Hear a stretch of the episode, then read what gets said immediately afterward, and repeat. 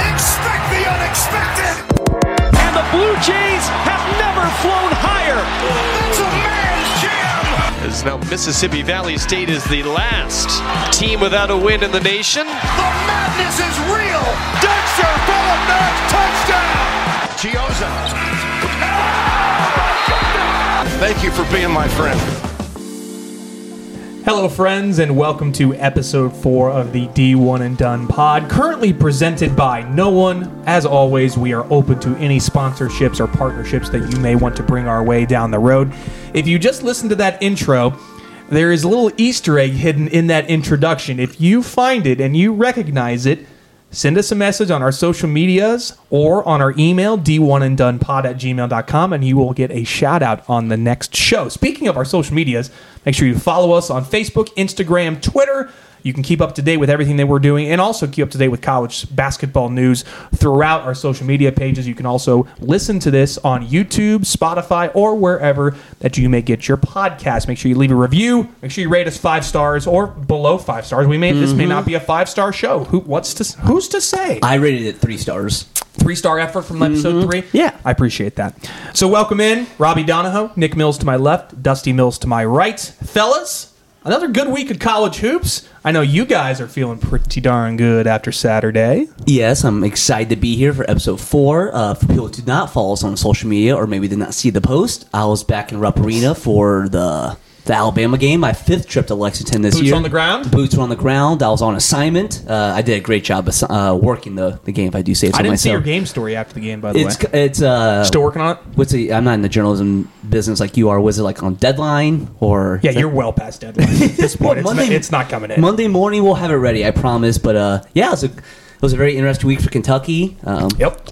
Uh, I don't know if we'll get to it or not. But yeah, good week overall, Robbie. For sure. I want to know what the uh, atmosphere is like. So first of all, shall uh, friend of the program, Nate Hahn. GFOP, good GFOP. friend of the pod, Nate Hahn. he went with me because his uh, first trip to Rep Arena. That's So right. It was a good time, and uh, He even got a Kentucky hoodie for he Christmas did. to wear. He did. He's a he's part of the family now. I as we respect say. that. Shout I out to Tony respect that. Soprano. But uh, yeah, so it's interesting. I it was packed immediately, like 15 minutes before tip. There was Yeah. not an empty seat. I made a comment like it was loud in there, but like it almost wasn't like rowdy. I think there's a little. Was there an uneasiness in that yeah, game but I then? was saying it wasn't like. Because uneasy makes it sound like it's like definite. Sure. I thought it was like a little subtle. Like again, for people who don't know, they lost three straight home games at one point this right, year. yeah. Uh, I was at two of those games, by the way. But uh, but yeah, but once the game got going, it was rocking in there, and uh, it was a an interesting basketball game to say the least. They had 100 points with about 10 minutes to go it in was, that game. if I remember correctly, it was 92 points at the under 12 timeout in the, in the That is second half. insane. It's like an it- NBA game and broke it felt out there. so easy too. It was hilarious, but Alabama is does not want to play defense. They want to chuck up as many shots as they can and then get a rebound and go do some more. And so I was in Lexington, and our other, the third guy on the podcast, Dusty Mills, my brother, was in Chicago, Illinois. Yeah. Were you on assignment? Um, unfortunately, I could not Catch find it, a Illinois, ticket. Chicago, Well, couldn't- no, no, no, I couldn't was check tr- out Chicago State? I was trying to get into a Georgetown DePaul, but I couldn't find a ticket. All sold out. I did see someone tweet that on uh, like StubHub, or wherever it was. They were it, it was three dollars to get into that game. I'm surprised it's that. I should much. have gone. That's way honestly. too much. Speaking of future games that we may be attending, keep just just Good call. I forgot. keep yeah. an open ear for the end towards the end of the show when we talk about our locks of the week. I got a new sound for that. So just make sure that you are listening Well, towards the end of the show I'm for glad that. you mentioned that. So part of my punishment is I, I I'm not in a turkey outfit spoiler right now. Correct. Yes, I you're should not. be in it. So I went to Party City Thursday and Friday. Went to the Carmel location, Fisher's locations. No free ads, but uh, nothing. You made an effort. I will, I made- will commend that. So I we ordered Amazon, could not get here today, so it will be worn. It may not be this episode, but a punishment. It is a coming. Yes, it is true. Crap. He, he didn't. He, he, didn't, he didn't say to the mic. this is not fake news. Okay, this is we only spit real facts on the show, Dusty. Uh, but yeah, shout out for people who don't know. I, am 0 3 in my picks this year. 0 3 against the spread. We'll talk more about that. let's Okay, let's okay, not give up okay. too much of it, You're but we right. will say Wednesday could be a big day. Yes. If it does get to that Follow us point. on social media. Yes, you're going to want to see that content if we do get to Wednesday. Speaking of which, Wednesday coming up down the road. But if you, this is your first time listening to the D1 and Done pod, welcome. We are so glad you are here. If this is your first time checking in on us, The pod name comes from our good pal to our right, right here, Dusty Mills, who played college basketball at Kentucky and Ball State, unceremoniously or ceremoniously dismissed from both teams. I don't know, however you want to see it. Uh, Nick and I both played high school basketball. Nick was much more successful than me, as he actually got to play in a sectional game, and I did not. Mm-hmm. I will never forgive you for saying that, by the way. I will hold that against you until you are in the ground, and hopefully I'm standing above you. you dare you say that to me! I also, just so you know, for my career, in sectional is 100% from three point land. Numbers never lie. So one for one, I presume. Correct. Wow! And Doug- Congratulations, Doug, Mitchell, apparently scouting report, North Central's um, men's coach at the time, boys coach, however you say that, had on the scouting report, scouting report, let him shoot. How did you find that out afterwards? Uh, gosh, who told me? Who was in that class at North Central? Eric Gordon. Well, was yeah, it wasn't Eric. Hodzik did not like It me, wasn't so it wasn't- Harmis's older brother, was it? That's Or exactly Harmis's what I was cousin, I thinking. It mean. might have been Jay Harmis. Yeah, Must have been. Yeah. Anyway, Shout out. Uh, we'll have more stories from Dusty at the end of the pod, per usual. Better go through your memory bank of great stories that you can come up with for us. And also, a new segment of the show coming towards the end Nick's Funny of the Week. Very excited about that. I'm very excited. I was telling Robbie today, like, so real quick, so that we'll get to it later. But yeah, the funniest thing from college basketball. So Right. th- I'm so excited to get to So it. we have funny of the week, we have a stat of the week, our locks of the week, all sorts of great things to talk about as we get towards the end of the pod. But the front burner big story of college basketball has to be what happened in Winston-Salem, North Carolina on Saturday. The Duke Blue Devils playing at Wake Forest.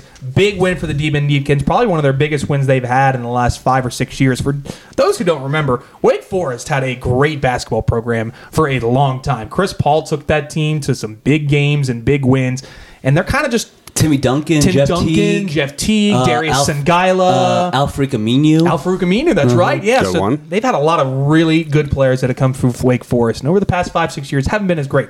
Now they're starting to make a little bit of a run. Steve Forbes coming over, really good coach, um, has done some good things for the Demon Deacons, but.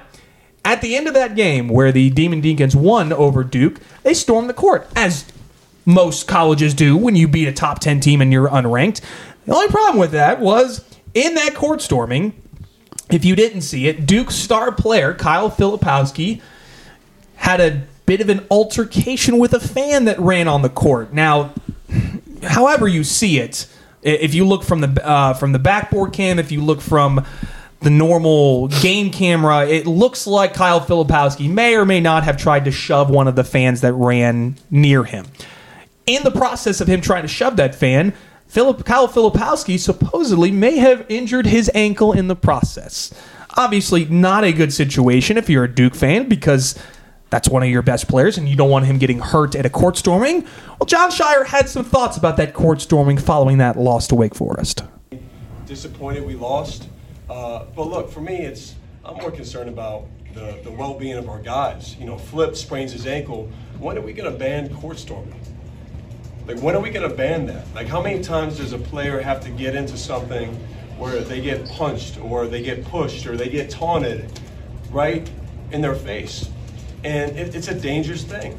And I don't want that to take away from the game that Wake played because Wake played a big time game. Salas was as good as could be today, and, and hats off to them. But you look around the country, and Caitlin Clark, something happens. And now Flip, I don't know what his status is going to be. He sprains his ankle. And it's one thing, like when I played, at least it was 10 seconds in the court, you know, you would storm the court. Now it's the buzzer doesn't even go off, and they're, they're running on the floor. And this has happened to us a bunch this year. Um, it's part of it. I don't want this to take away at all from Wake. They earned it. They deserve the win. Steve and, and that. Like, how many times do they deserve the win? Steve is a hell of a coach. I respect the heck out of him and his team. They're, they're really good. And if this is an example that they need to be in the tournament, what are we even talking about? So I'll answer any questions. But for me, that's hats off to them. We need to be better. We need to learn from this. Uh, but uh, that needs to stop. So that's what John Shire had to say about the court storming. First of all, the way that he calls him Flip is like the most Duke white I- thing it's, ever. it's a very Duke thing. N- Now, before I we thought the same thing. Brad. before we get into the discussion, it is funny that this comes up because obviously court stormings have become kind of a prevalent issue in college basketball. When Purdue played at Nebraska back in, I believe it was December, Purdue lost the game and got court stormed. And in the process, there was a I don't want to say it was, you know, there wasn't some animosity that took place or not, but Matt Painter was a little disappointed by how the Nebraska security was able to handle the situation of when Purdue got court stormed following the game. Here's what he had to say following the game. I will share my thoughts after Matt Painter. Again, this came out, I believe, in this was last December when he said this following Purdue getting court stormed at Nebraska. So we got to do something about the court storms, guys. I don't know why institutions aren't ready for it. Like, what did you think was going to happen if they won? Like, spread the word. Spread the word before somebody gets hurt. Uh, You know, a student from Nebraska should be able to storm the court, right? Like, we're cool. Like, just like get ready for it. If that's what you're going to do. So, like, we're we're struggling in our conference with that. We got we have a our freshmen, sophomore, and juniors have never lost a road game without a court storm. Think about that. So this isn't, think about that. Put that in your article. All right? Because someone's going to get hurt. Someone's going to get hurt. And it's going to, it could be a student, could be one of Nebraska's guys, could be one of our guys, could be someone working the scores bench, could be anybody. But like, I don't know why people don't get ahead of it. All right? It's happened a lot, and it's just, I, I, I don't understand that. So we got to do something about the. So when that sound came out, the Nebraska fan base just pounded Mac Painter for being a crybaby. Guess who's laughing now, you jerks? Because now Matt Painter absolutely nailed it. Because Wake Forest wasn't prepared, they weren't ready. You knew it was coming. There were literally guys dressed on the court, sitting courtside with rain jackets on. You knew it was going to happen if Wake Forest won. So why not take the proper precautions to make sure everyone is safe? So, I want to start with Dusty as someone who has experience playing college basketball. Your wh- where do you land on court storm? Well, first of all, Detroit Mercy did a horrible job too, allowing the one guy. What are you talking about? That was great. this is such a polarizing issue, honestly. Mm-hmm. Um, do you guys, wasn't it Duke one year, maybe 15 years ago, that Coach K actually took the starters out of the game and I believe sent them to the locker room before court? I think it was- Purdue. So Duke did that one time. Okay. I know Purdue did that last year I'm- as I'm- well. Yes. I know some people look at that as bitterness or whatever, but I've been pumped if I got Yeah, thrown Coach into a K. game. How do you know they were going to storm the court? He just sent them to the locker room anyways. he was mad. Um, I don't really know how you stop it unless it gets to legal stuff. Yeah. Like if you do pinpoint every person, tell them if you're on the court, we're going to take your picture. Never come to a game again. But then who actually tracks that to make sure that person never walks in? I know they Sure. say all the time MLB or NBA has banned people, but really when you walk into a Pacers game, is someone looking at your picture and like making sure you get in. So there's got to be legal implications if you're going to fully stop, let's say 500 college probably or intoxicated expulsion kids. from school, something yeah, like that too. it could be something Maybe. like that. Um, besides that, though, someone threw out the idea of it's- again, I don't know how you moderate it. Like, make sure fans can understand they can rush the floor, but there's like a 30 second clock essentially yeah. and then go party, go do your thing. So um, it's dangerous. It's for sure. I love it I, just because I'm a fan. I think it's I'm all about pro partying, pro fun, all that stuff. You should celebrate, but no different than when you celebrate at a bar. Like do it responsibly. So I don't understand Right. how it's hard to do that, but you are going to have the bad apples that make things look bad. And the other thing that doesn't help with the argument is these coaches who obviously are talking about it. They're also talking about the subject after a bad loss. Right. So now Right. they're already Good they're already point. mad mad. They already don't want to t- talk about, but they can take away from the game and talk about. I I don't know. I'm talking in circles right because I do not know the solution. it's it's it's it's the narrative. It's also our culture. It's oh, he's a crybaby. Oh, he's sad that he lost. Oh, he's Yeah, no. He's correct. trying to provide a proactive solution to the situation. Matt Painter was not. Of course, he's upset about losing, but also he's trying to help make He- this happen. And he said in the thing like they should storm the court. He said they that in should. that, in that, I that love spiel. that quote. yeah. And so, Nick, where where do you stand on court stormings then? Uh, two things I want to say beforehand. One, it's. 4:30 here on Sunday. We have no update on Filipowski, like how severe the injury Outside, is. we, all we know is All we know is yeah, uh, update on flip. Uh, all we know is a sprained ankle. Uh, ESPN said it was a knee, but I they're, I've the, on- heard- they're the only outlet that said knee, so That's I what have I've not heard. seen anything else. Well, that's what I was kind of saying. It's kind of conflicting. rep- I guess what I meant to say, like, we don't know if it's going to be like a, you know, one game missed or is it going to be, well, expen- we don't Sure. know the Yeah, details. we of don't all know the that. severity of it. Yes. Second thing I want to mention, uh, what really stinks about this is like, it, like what a big time win for Wake Forest. Like this was an awesome basketball game. He Yeah. mentioned Hunter Salas was awesome this game. He was a former five star recruit. It was an awesome basketball game and, and a win Wake Forest needed. So it just stinks. This is going to overshadow all of that. All that being said, it's funny. So again, I went to Lexington yesterday with Nate, and we were talking about this before this all happened about court storming. Is again, I'm all for court storming too, but like, whenever a court storming happens, it's very rarely it shocks anyone, right? It, it like No. like Ball State when they beat Eastern Michigan, it's not gonna just storm the court out of nowhere, right? It, Right. it you know it's coming. It's like, not Clemson after every win at a home football game, which, by is the way, stupid. Real quick, the funniest sto- court storming ever this year was when Cincinnati stormed the court on TCU. Maybe the most random court storming ever. Oh my gosh. That being said, to me, it's kind of what Dusty's saying. This is a simple solution. You know what's going to happen, or maybe not simple solution. In principle, it's simple. You know they're going to storm the court. Just get the other team off. Give them 15, 20, th- whatever the amount of time you need. Just let the other team get off the court. And I, you know, I remember like when Providence played Georgetown this year. Like they were able to get a ton of security there. You know, because Ed Cooley turned. They knew it was going to be hostile. They, they were able to get a ton of security there. So even though it's an upset potential, I, I I feel you can get a lot of security. Make sure hey, and just be like, hey, give a 10, 15, 20 seconds for him to be, and just let the other team get off the court. And maybe that's where the punishment is. Maybe suspension, expulsion. If you touch another member of the other team, You're gone. you're gone. Like we're not having this again. So Yeah. I, I just think that's the main thing. You've got to get the other team off the court, right? And because that fixes like. Remember when the watch shot happens? Darius Miller, it's kind of a shock, like nothing bad happened to him. There's that famous photo. He's like on his back with people surrounding him.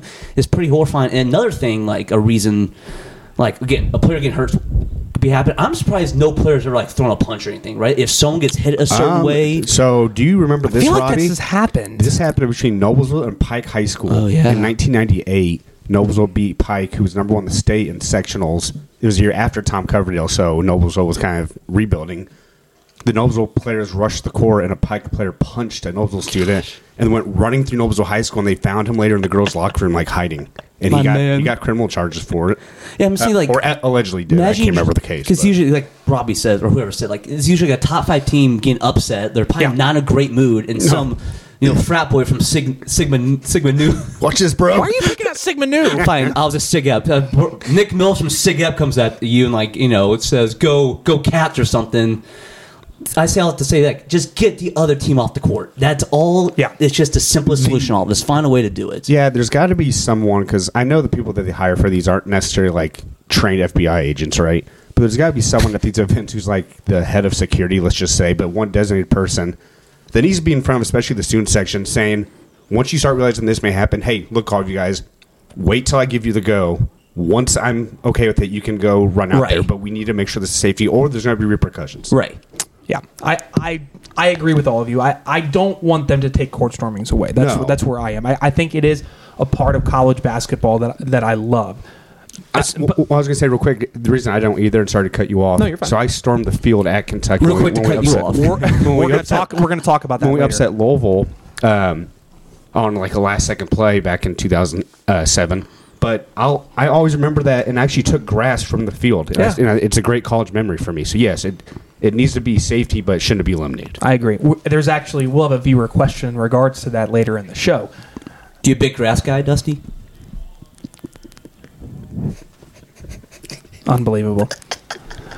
All right, so I think we're all in agreement that sh- court storming should not be banned. I don't. So how do you handle it? I, I think you got to almost give like a 30 second grace period to get everything squared away. If you go on the court, you're done, you're toast, you can't come back. And I think you know the SEC has kind of been somewhat proactive in this where they fine schools if they do rush the court or storm the fl- storm the field. I just I don't think there is a right or wrong answer to us. I, I've seen C, I, when I heard Clark Kellogg kind of talk about it at halftime of the Purdue Michigan game, he said that you, it can't be a gray area. It has to be black and white. It has to be you have to get rid of it to, for the safety of players. But you're taking away such a fun aspect of college basketball if you do that. And I, I think there's a way to structure it to handle it. Basically, that's I think that's kind of where I'm I'm landing on. it. Yeah, another thing I'll say is talking about cool experiences when uh, back to high school basketball. Sorry for the third time already. When we won, Close uh, the yearbook crap. Um, when we won the conference championship. You guys rushed the floor, and that's another That's thing right, that we I did. always remember. Yeah. was Mike Pruitt and leading the troops out there, and just how much fun that was.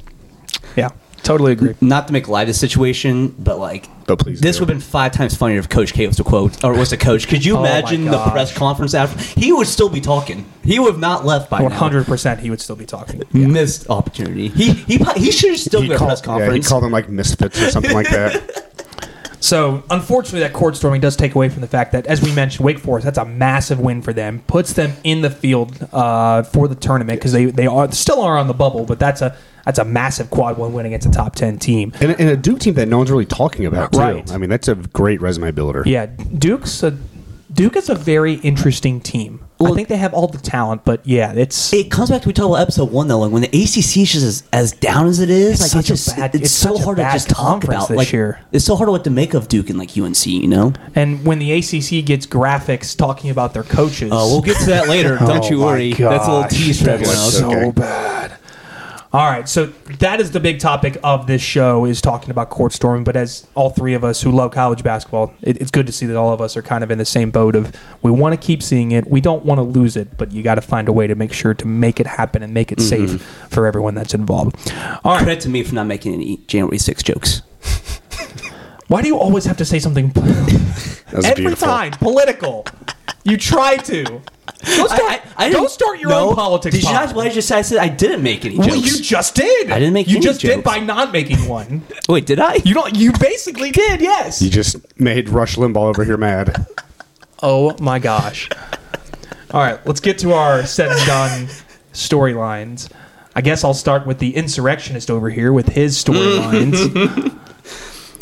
Hey, Robbie. Thanks for Hi, let me- Nick. let- Thanks for me coming on. So my topic today is we'll do a little bubble check in. I think we've not really Ooh, bubble check. We've not really done any Yeah. bubble talk so far. We, We, are. need, we needed a sound for bubble check where you can hear a cork open.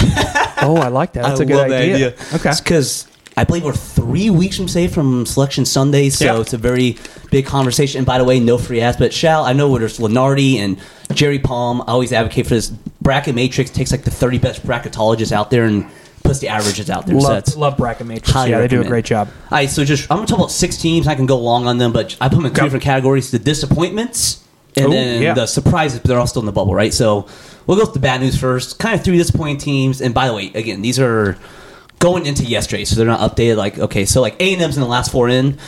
I'd imagine they're not in the last They're four. not I the last don't word understand how anymore. they're still So considered. real, real quick, I also don't understand how they're just they're not good. So here we are. So they're Well, I know why, As you see here Sunday morning, they are 15 and 12, 6 and 8 in the conference. And for people who do not know, like a dark horse SEC team, people picked to win the SEC. Okay, They were a lot of people's picks They to, did- to be an SEC team to win it. Yeah. And for people who don't, they had the preseason player of the year and Wade Taylor the fourth, who's very good. But He is a good player. He's awesome. He's a really good player. so yeah, they have wins over Tennessee, Kentucky, Florida, Iowa State. They have losses. They got swept by Wait, they Arkansas. beat Iowa State? Yeah, they, so that's it's wins like that are just help him stay alive. Wow, I didn't know that. And so yeah, again, they got swept by the Arkansas Razorbacks, which is hilarious. not good. They lost at Vandy, so that's A and M's That's resume. bad. The two other disappointments ish Villanova. They were the fifth team out going to yesterday, fifteen and twelve overall. eight and Villanova eight. has no business even being considered to be in the tournament right now, in my opinion. Their wins. They have wins over North Carolina, Texas Tech, at Creighton. They have great wins. That is not their issue. that is Boys a and girls. very good list. Because their losses, they lost to every Philly school you can imagine: Penn, Drexel, and St. Joe's. yeah, they uh, they sucked against the, the Big Five. yeah. not good at all. And they got swept by the St. John Johnnies. Shout out.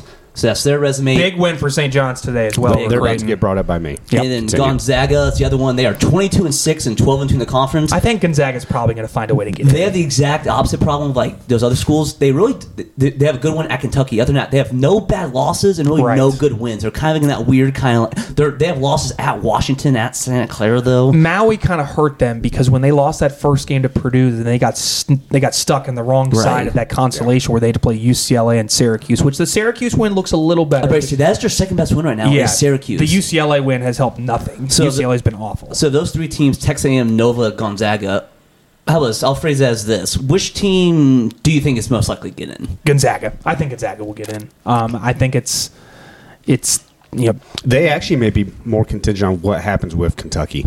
Because if they And- can say they Probably, win yeah. and up and one, and you see what Kentucky does to other teams, especially at home, Yeah, besides Kentucky- UNC Wilmington. Um, And it should be noted. Uh, shout shout to Seahawks. Uh, Gonzaga still gets St. Mary's at home. right. And of the three teams, they're most likely to win their conference tournament, so that's also very noteworthy. Yeah, it's I, I, I still think they although get St. that Oh, Mary's large. is still undefeated in the West Coast Conference. Shout to them. we are going to talk Yeah. about St. Mary's I in- was- on this show later on. I think I would argue Texas A&M because again, I just feel for some reason there's always that one team like how many losses do they have and they, They- got in the tournament? Th- was it last year or the year before that they got left out and there was a big gripe that Two A&M years should ago. have been in Two Yeah, it years was two ago. years ago Uh, I mean they've always had a good team but don't they play like three bigs at a time There's t- well, that's the thing. Sometimes they go way small and then sometimes they go way big. They're all it's over the just place. A, it- it's, it's clear Buzz is trying to find the, a magic lineup Right. and it's just not really working for him.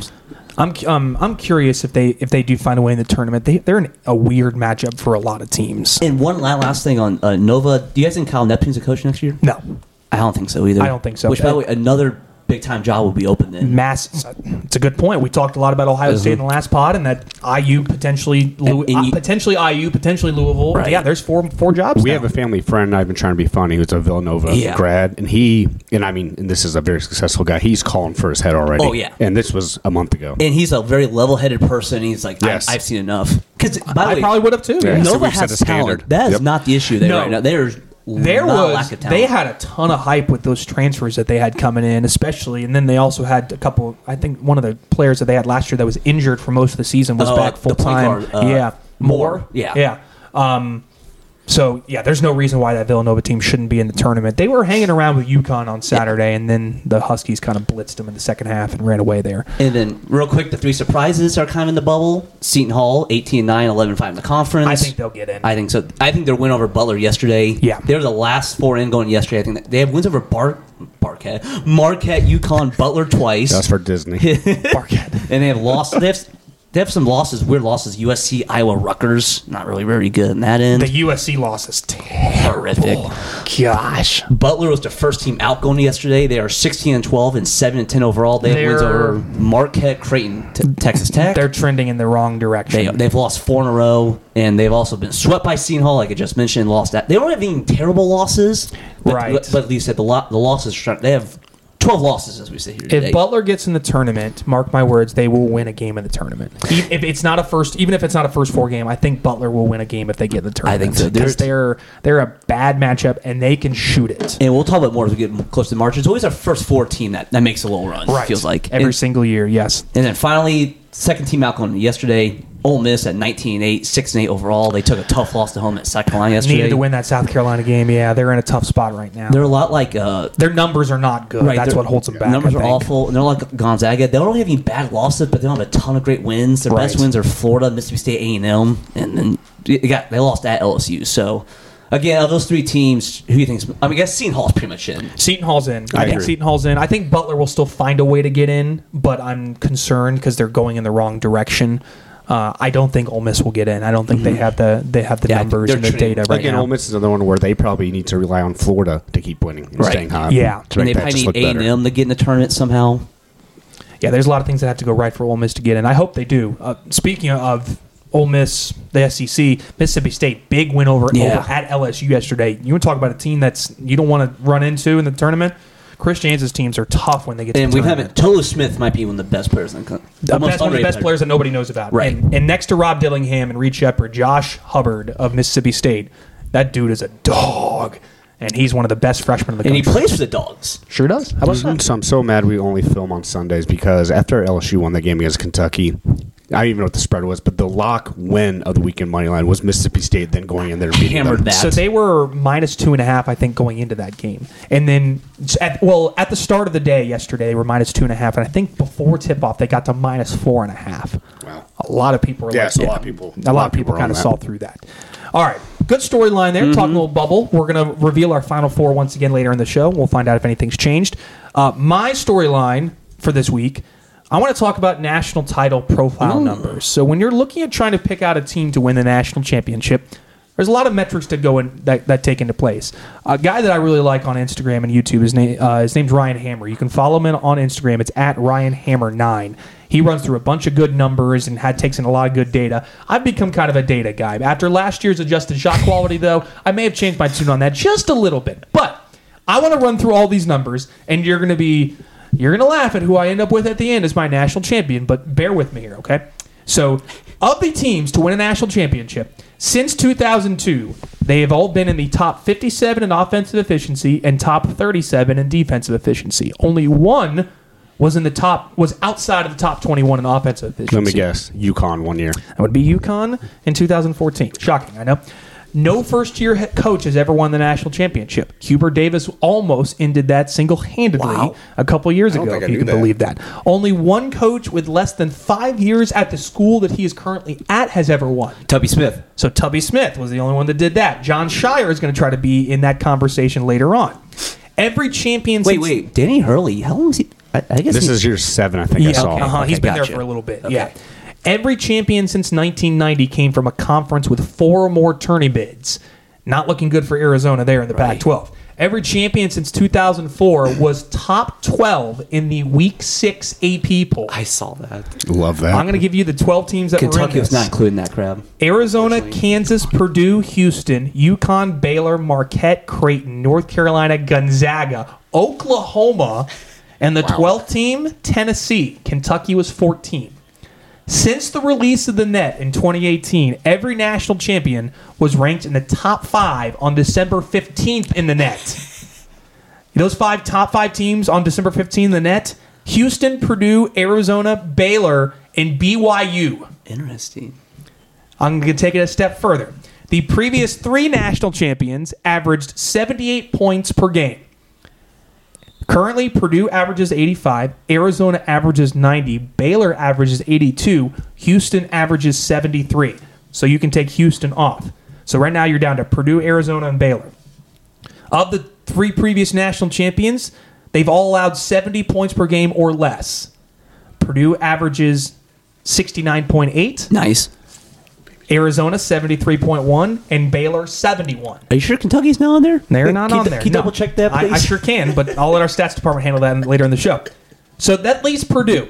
In the last stat, three point shooting, the team has to be shooting 35% or better. Purdue is shooting above 40. As of right now, the numbers point to Purdue being your national champion.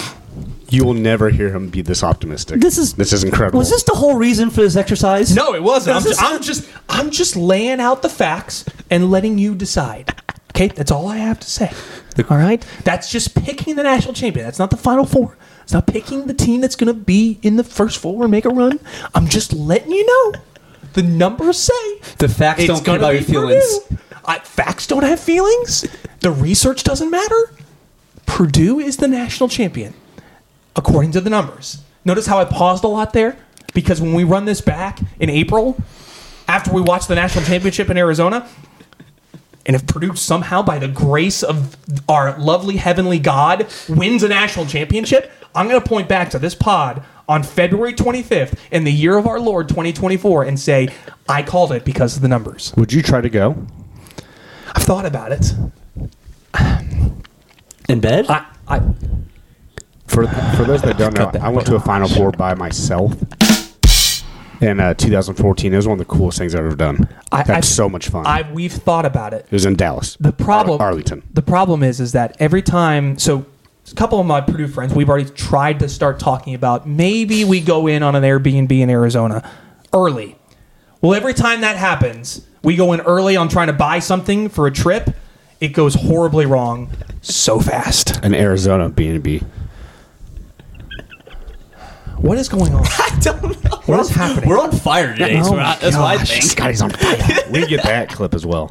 Anyway, the numbers point to if you want to pick a national champion, because of the numbers, Purdue fits the profile across the board. Now, do with that what you please. I'm not telling you that that's a personal guarantee, but I'm just telling you, but I'm not telling you. This is why, like, I think you asked me episode one, like, can Purdue is this year Purdue can break through? Like, this is why, like, when I said like no program has like broken my brain more than Purdue, right? Like every year, than like last year, they'll Buddy, welcome to my life for the past 20 years. It's like all these numbers just make sense. They have the best player in the country, right? But like, it's just You the- the- don't, like- it's it's just insane. You go by the past data and you're like, there's no possible way they can do this because of St. Peter's, Fairleigh Dickinson, North Texas, VCU, Little Rock. Notice how that it? fast I notice how fast I rattled those off because they're just they're stored. I, they're all ready to go to be stored and just rattled Like off. an English king uh, naming his uh, prior wives I killed. Um, I will say this about Purdue, and I've kind of mentioned this. There are certain teams that when I know they're playing, I just assume they're going to win. I've never been more confident about Purdue ever. You said I- at first first podcast I remembered that you said Purdue's going to make the Final Four. You did I'd say be, that. I would be again losing to those teams is shocking. I would be flabbergasted if they're not in the Final Four. They actually remind me a lot of that of the uh, second Florida team that won back to back. wow. Just okay. I just think the confidence in that team. Of course, they had the experience of winning a title and came back, but Right. at no point that year did I think there was a chance. And again, we talked last week about both Yeah. Purdue and Butler actually were the hardest competition in the tournament, but they just have that same feel. Counterpoint: the second Florida team did not have Lance Jones. certainly My did God. not. Which, by the way, we're Lance told is us- making them dance. We're baby. told off the air like he's not their best player, but like what he brings like last year is like a fearlessness. Or like the Philly Dickinson game outside Edie, it felt like they look like deer in headlights, right? They did. In no They played scenario scary. is he gonna be. He is that la I'm gonna call it that that fireball, that that wild card, that X factor that they Yeah. just did not have last year. I'm, I'm very excited that he's on this team. He provides another element that we have not had before. Um, Purdue coming off a win over Michigan on Sunday, 84 76. Got a little frisky towards the end, but Boilermakers were able to finish it off and get that win. Winning at Michigan, regardless of how bad the Wolverines are, it's never easy. Um, so- Especially games like that, teams have nothing to lose. and Right. all And you that. have a target on your back. Ac- Exactly. So I, I, I like how we kept him between seven to twelve points almost the entire second half and closed that out. So Boilermakers got a good win. Dusty, do you have a storyline from the week of do. college basketball? So for those, uh, if you're listening again, I just came from Chicago, so I was behind on my prep today, and I got home, and my wife and I were having an HVAC issue, so I had to handle that. That was not fun. So in my- Homeownership's so fun. so in my little prep that I was able to do, there was one storyline I love. So first of all, congrats St. John's on the big win over Oh, Creighton, who everyone knows I'm They very blew they blew him out. yeah, very anti Creighton over here.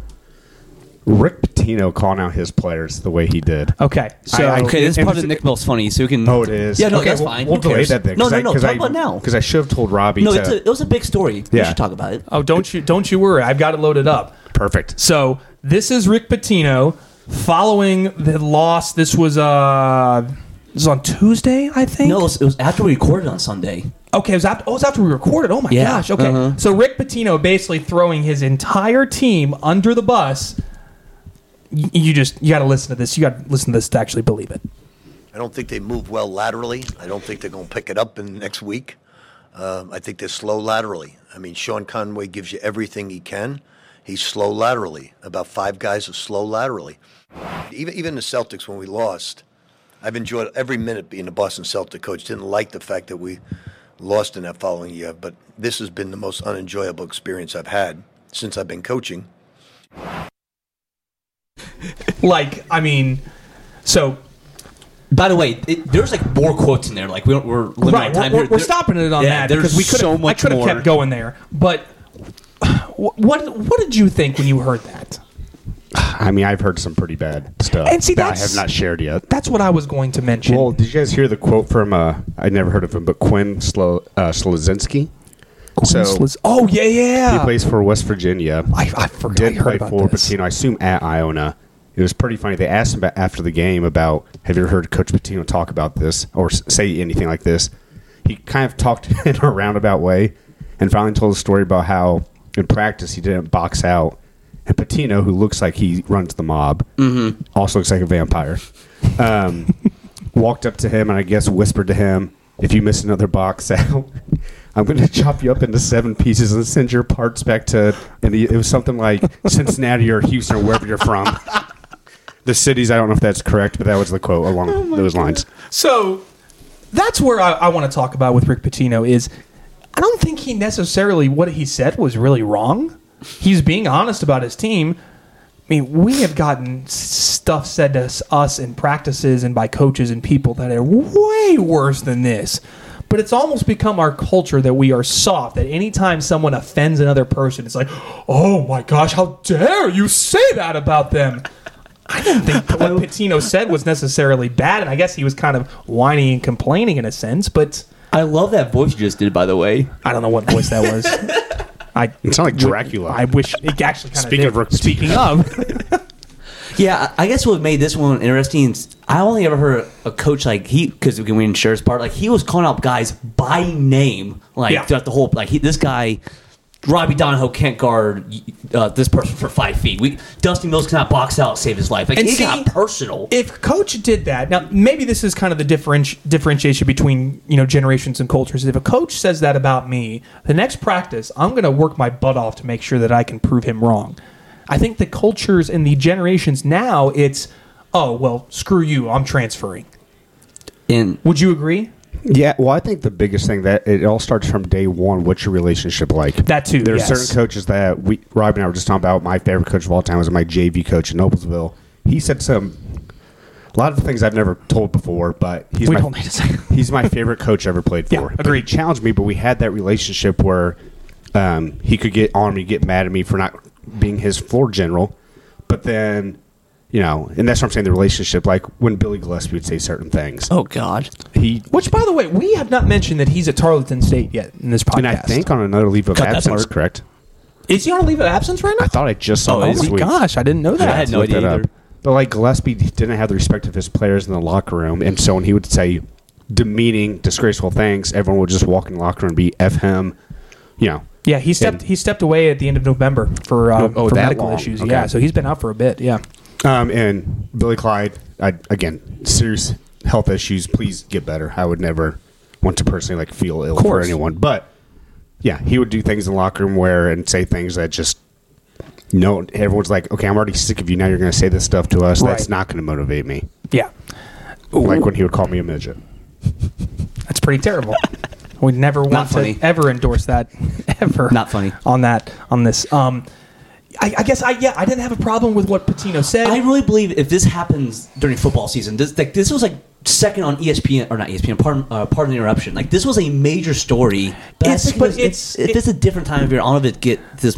Because to me, I would agree with you. I don't think this really, this is more funny than anything to me. I think so too, and that's just become kind of the news cycle: is what's become buzzworthy, what's become you know what what can we make viral, and that's I yeah. And I, I'd have a apparently it problem. worked. It did because they come out and they beat Creighton. Uh, So It- it's also sh- throw winning, back in everyone's faces. Yeah, Oh, winning cures everything. is really what it's Absolutely. like doing today. Yes.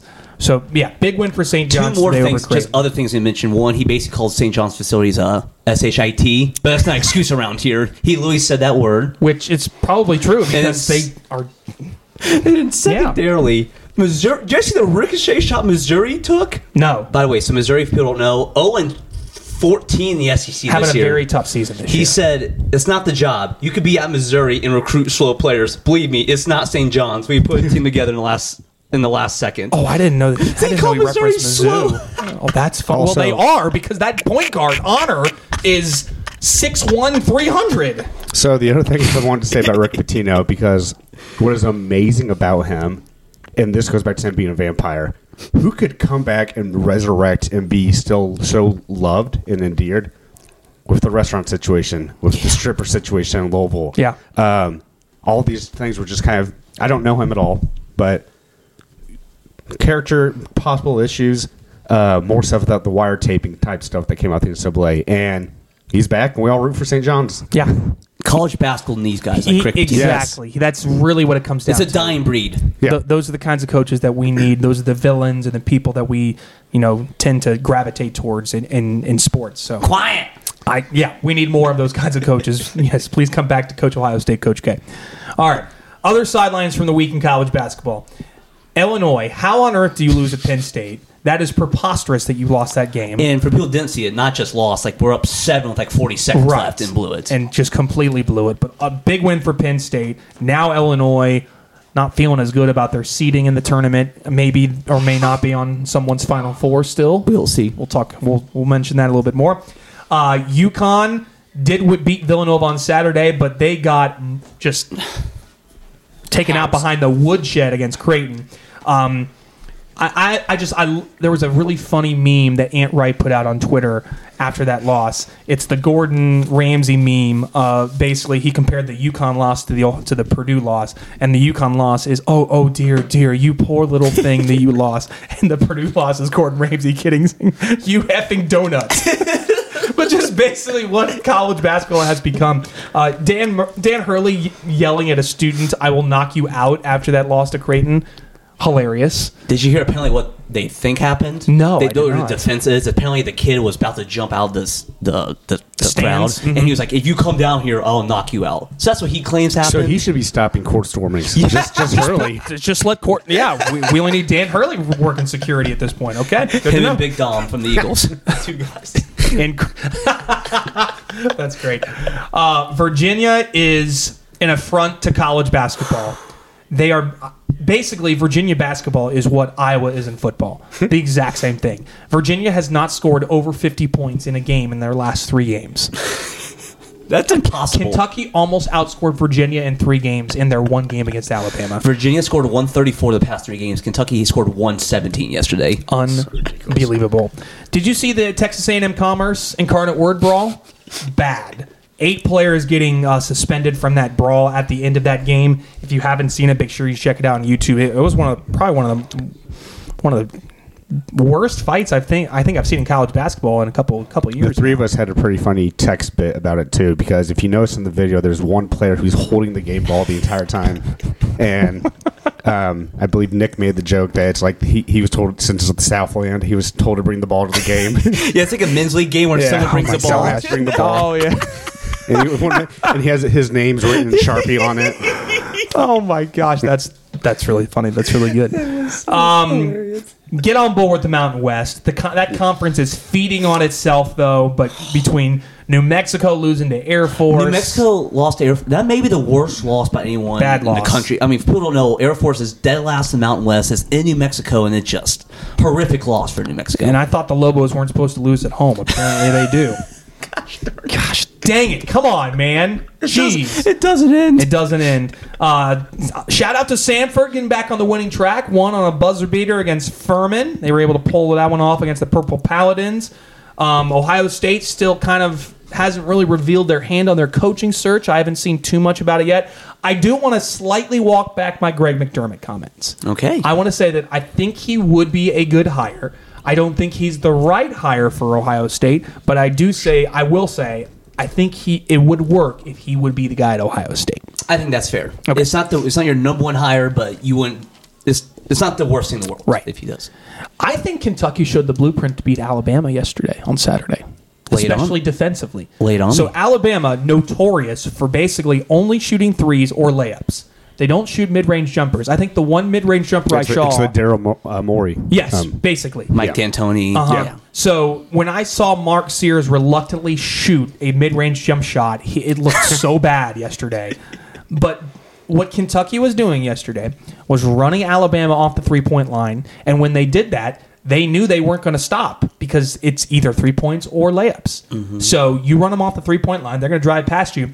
Then you have one of Kentucky's big guys basically standing at the rim, saying, "Come on, come on, come here." I, I know you're not going to shoot from there. Just come on, let's go. Mm-hmm. And like it was a it was a brilliant blueprint defensively that Kentucky had. Now they did give up 90 points, but also that's a that's a product of the fact that Kentucky scored 113. Because I think you're right. I think they may have found a blueprint, but they may, they may have accidentally found it. It's like how like the telephone was, was accidentally invented. That's what, that's what I think just happened for Kentucky yesterday. That's right. I'll say real quick of Kentucky. The thing I was most impressed by is the um, substitution rotations was so much different yesterday. Um, Yeah. Uh, Bradshaw got the boot, essentially. Yep, and credit- Good. Credit to the coaching staff for that and finding the right way to uh, utilize Big Z. I He played a great game yeah, he- yesterday. He, was a game changer. Yeah, we've not really. We don't have to go too far on Kentucky, No, we- but like basically, I've been pretty anti Big Z. Not anti, but you get my point. He frustrates me. He was awesome yesterday. Played a great game. And the X factor for Kentucky going forward is Justin Edwards. If he if he actually is unlocked, if he's 10 for 10 shooting again, then you're in great shape. yeah, if he I- is because he, I don't think anyone- Yeah, I don't think anyone can beat Kentucky if he's that Because good. if people don't know, he's Right. been like our ninth best player all year. He was our highest ranked pro coming into the year. So, and he's a our one small forward on the team. So He's a great shooter and when he's confident and it's he going looked up, it's calm and controlled. Yeah. for the past four games now for the first time all year. So that could be the X factor. I, I will say Alabama freaks me out if they get to the tournament and they play a team that plays at a slow pace. If Alabama plays Virginia. if Alabama plays Virginia, or if Alabama plays like St. Mary's, Alabama's best win away from home is Mississippi State. They've really they've not really beaten anyone away from home at this point. yeah, Interesting. very interesting team. Uh, two more sidelines. I want to turn this over to Nick. Nick, you're talking. You want to give a shout out to Houston, massive win over Baylor on Saturday. Yeah, I just want to give a shout to Houston. It's kind of like last week. I, I shout UConn because again we not really, we've not really talked about Houston yet. We either. haven't, and defensively, we know how good they are. Offensively, they are much better than they have been in years. It past. is so much better. They by the way they just find s- saying like six nine junkyard dogs. I don't know Why do where- they have so many? I don't know. They how always do it. have one. I don't know. I can't. I, I'm spacing on his name right now, but but yeah, they're they had a big time week to beat Iowa State on Monday. Right. they were Them at home, It was yeah. Mm-hmm. a brawl, like figuratively and literally, and then they get a big time win at Baylor yesterday. Not easy to do. No, they were up big and almost blew it. So I just want to give a shout to they had maybe the most impressive week of anyone this week. I think so. Two and zero with against again maybe the second third best. I guess other than Kansas, two of the best teams in the Big Twelve. Right. I, I think Houston will be your number one team come Monday. Um, I, I think, especially with Purdue, you know, being at three, Houston already being ahead of them, and UConn losing. I think it's going to be Houston And- one, UConn two, Purdue three. And another shout, Jamal Shed. He's I think he has a chance to be a first team All American. He is Yeah, he will awesome be. for them. He is great. he he he was a f- he basically played off of Marcus Sasser last year, and now that he knows he's the guy, I think that's kind of unlocked his abilities even more. How about Washington State? My goodness. So I said Houston has the best week of anyone. Washington State may have had the most interesting week of anyone. So they What a roller coaster. for people probably didn't see it. They eleven o'clock. By the way, for people who don't know, Washington State's like a sixty right now, so they're actually like really good. Okay, Yeah. so Thursday night eleven o'clock at Arizona, they get the big time win. They sweep Arizona for the first time probably since the World War II, for all we know. So because Washington State basketball is uh, You Not- know, you know, Clay Thompson played at Washington He State. did. Outside of that, what else do you know about Washington uh, State? Tony Bennett was the coach there. He sure was. It's like the only things I That's- know that's about, about them. it. I think uh, Aaron Baines might have gone there, but uh, Okay. But yeah, Washington State big time win on on Thursday, and again, get do a little trivia time for everyone. When's the last time Washington State won a conference? Like won the a, One like a, A conference. conference, so it's not that It was close. considered. It was the Pac-10. uh, what Oh, were that- Pac-10, it was- it was- probably It was like the would've been. Pacific. Okay. Um, I, I actually, Actually, I remember. I think I remember hearing this. Was it the fifties? I was Uh, in, well, they wanted. You're no, they close. lost in a national title in the 40s. Correct. yeah, they, I don't remember what year, but they definitely. Did. Okay, I want to say like 1949 or something like that. 1950. I'll go with the team that lost the national title. I think that was 43. yeah, 1941. And that Oh! I mean, middle, was a year. middle of World War II was the last time Washington State won a conference out. So like that- basically, you're saying that another Pearl Harbor is coming because Washington State's about to win the conference championship. everyone get the heck out of Hawaii. Get out, leave ASAP. Hawaii now. But then, so I say all that to say, and then yesterday, Saturday, they go into Arizona State and they basically just Oh, my got gosh. dominated from start to finish. They lose by 12 at. Now they're 12 and 5 in the conference. Arizona's 12 and 4. Now they're probably somehow not going to win the conference. So, but still. Good we- year for them. They're really good, but just it was What? so fitting them. I had losing in at my Arizona notes State. right, right down there. A leading scorer is Isaac Jones, who's a grad transfer from That's a made up Idaho. name. he's he's in secret. Uh, what's it called when like your Witness uh, protection. Witness protection. Yeah. well, it's funny because he's a grad transfer from Idaho, but he's a Washington guy originally, and Oh, obviously not recruited by Washington State, but he's their leading scorer. There's a the head coach of Washington's pro, Washington State's probably going to get a job somewhere next year. That that's Kyle Smith, who is a great coach. He he basically took Columbia from a below 500 team to winning the CIT. Then after that, went to San Francisco and took the Dons to a, an above 500 team. Real quick, what's the coach's name again? Kyle Smith. And what's the lean scorer's name? Isaac Jones. These, these are Just, made up these are names. generic. these are generic names that you put into place in any kind of sports video game that you play. And so he started at Washington State, and the Cougars were a below 500 team. Now he has them at 21 and six overall. And we'll talk about more like like coach of the year stuff. Like he's in that He's conversation. absolutely in that conversation. Yeah. All right. Do our final fours change too much? Mine changed slightly, just a little bit. Uh, UConn, North Carolina. Uh, I'm taking out not Purdue and putting Iowa State in because I, I still like the Cyclones a Yeah. lot. Uh, and then I, I got Tennessee in there, and then I also have Florida Atlantic. I'm not going to lose Florida Atlantic as my plus one, even though they lost to Memphis. I still think they have the makeup of a team that can make a Final Four run. So, Dusty, your Final Four? I have uh, Houston, who's still my number one team in the country. Okay. UConn. I put Tennessee in there after they are just throttling people right now. Yeah, they are. Um, I have Purdue obviously still. Um, and then my I had two others. I actually had Washington State as just a danger because I don't think anyone knows anything about them. Right. And then I have Kentucky back. I mean, Oh, you he's can't back. watch what they they they, yeah, they, they are going to be so. I know you go through this every year, Robbie. They're going to be so stressful when the bracket comes out. Oh, gosh. Because if let's say right now they're a five seed, I think is what Lenardi has. If you're the 12 seed, you might be excited. Like we can pick these guys off if we get a good game plan. But if you're that one or four seed, you're like, are you kidding me? This I- team with, I with once- probably five or six pros is in my region. No, I it's a wa- joke he made. yeah. One through four does not want to see him. Six through eleven wants Mine, to see him. Yeah, absolutely. It's funny how that all works out. Yeah, I, I would want no part of Kentucky being on in the bracket with Purdue because again, this was the team that I think we kind of all envisioned seeing. Um, if they can continue to continue to improve defensively, W- and when they get up for games, they look like legit. Uh, they look like a top five team. yes, yes. And when they go into LSU and they kind of, can I say, a Mess certain word? around? Mm-hmm. Uh, yeah, I was gonna say half-ass it. Um, um, you know, then then that's when you lose a game that you're up 15, and then you lose on a bad break at the end. And for the record, can I address one thing about that LSU finish? Sure. People saying that Dillingham shot too early could not disagree more. Really? yes. I thought it was too. So early. you have a guy who's balling out, and they probably said, "Get to your spot and take the shot." If you can't just round stop LSU with 11 seconds left, like that's Well, and also too, give time for the rebound too. yeah, get- Th- or so or, I- or I think it foul, was- and yeah. you- and you get another possession. That's I. I think he he probably could have waited another two to three seconds. I think. Probably could have, and I just get frustrated for the pro Cal guy over here, where it's just like now everyone's Matt Calipari. What was he supposed to go block his shot? Yeah, I, I see where you're coming from. on Well, that, though. I think you're focusing on the wrong Rob Dillingham part of that in that game. Uh, he basically just let this Oh, man yeah. go straight. That's the Yes. reason they Oh, got yeah. the Yeah. game winning shot. He basically he leaked out. I don't know where I the know, heck he was- he's he was going. looking for like a dunk. He has a reservation. ball down the court. Reservations for six. They didn't honestly. They didn't defend it that badly. It was just No, pure Well, luck. okay, that it's they just got that one last guy shot. quit, Yeah. was leaking out with two seconds I would left. say it was actually good defense, and It one was. guy ran away. I thought it was too. Nick, does your final four change? Yes, we have an amendment. Uh, Is it- Addendum. Addendum. Kelly's not here to fix us.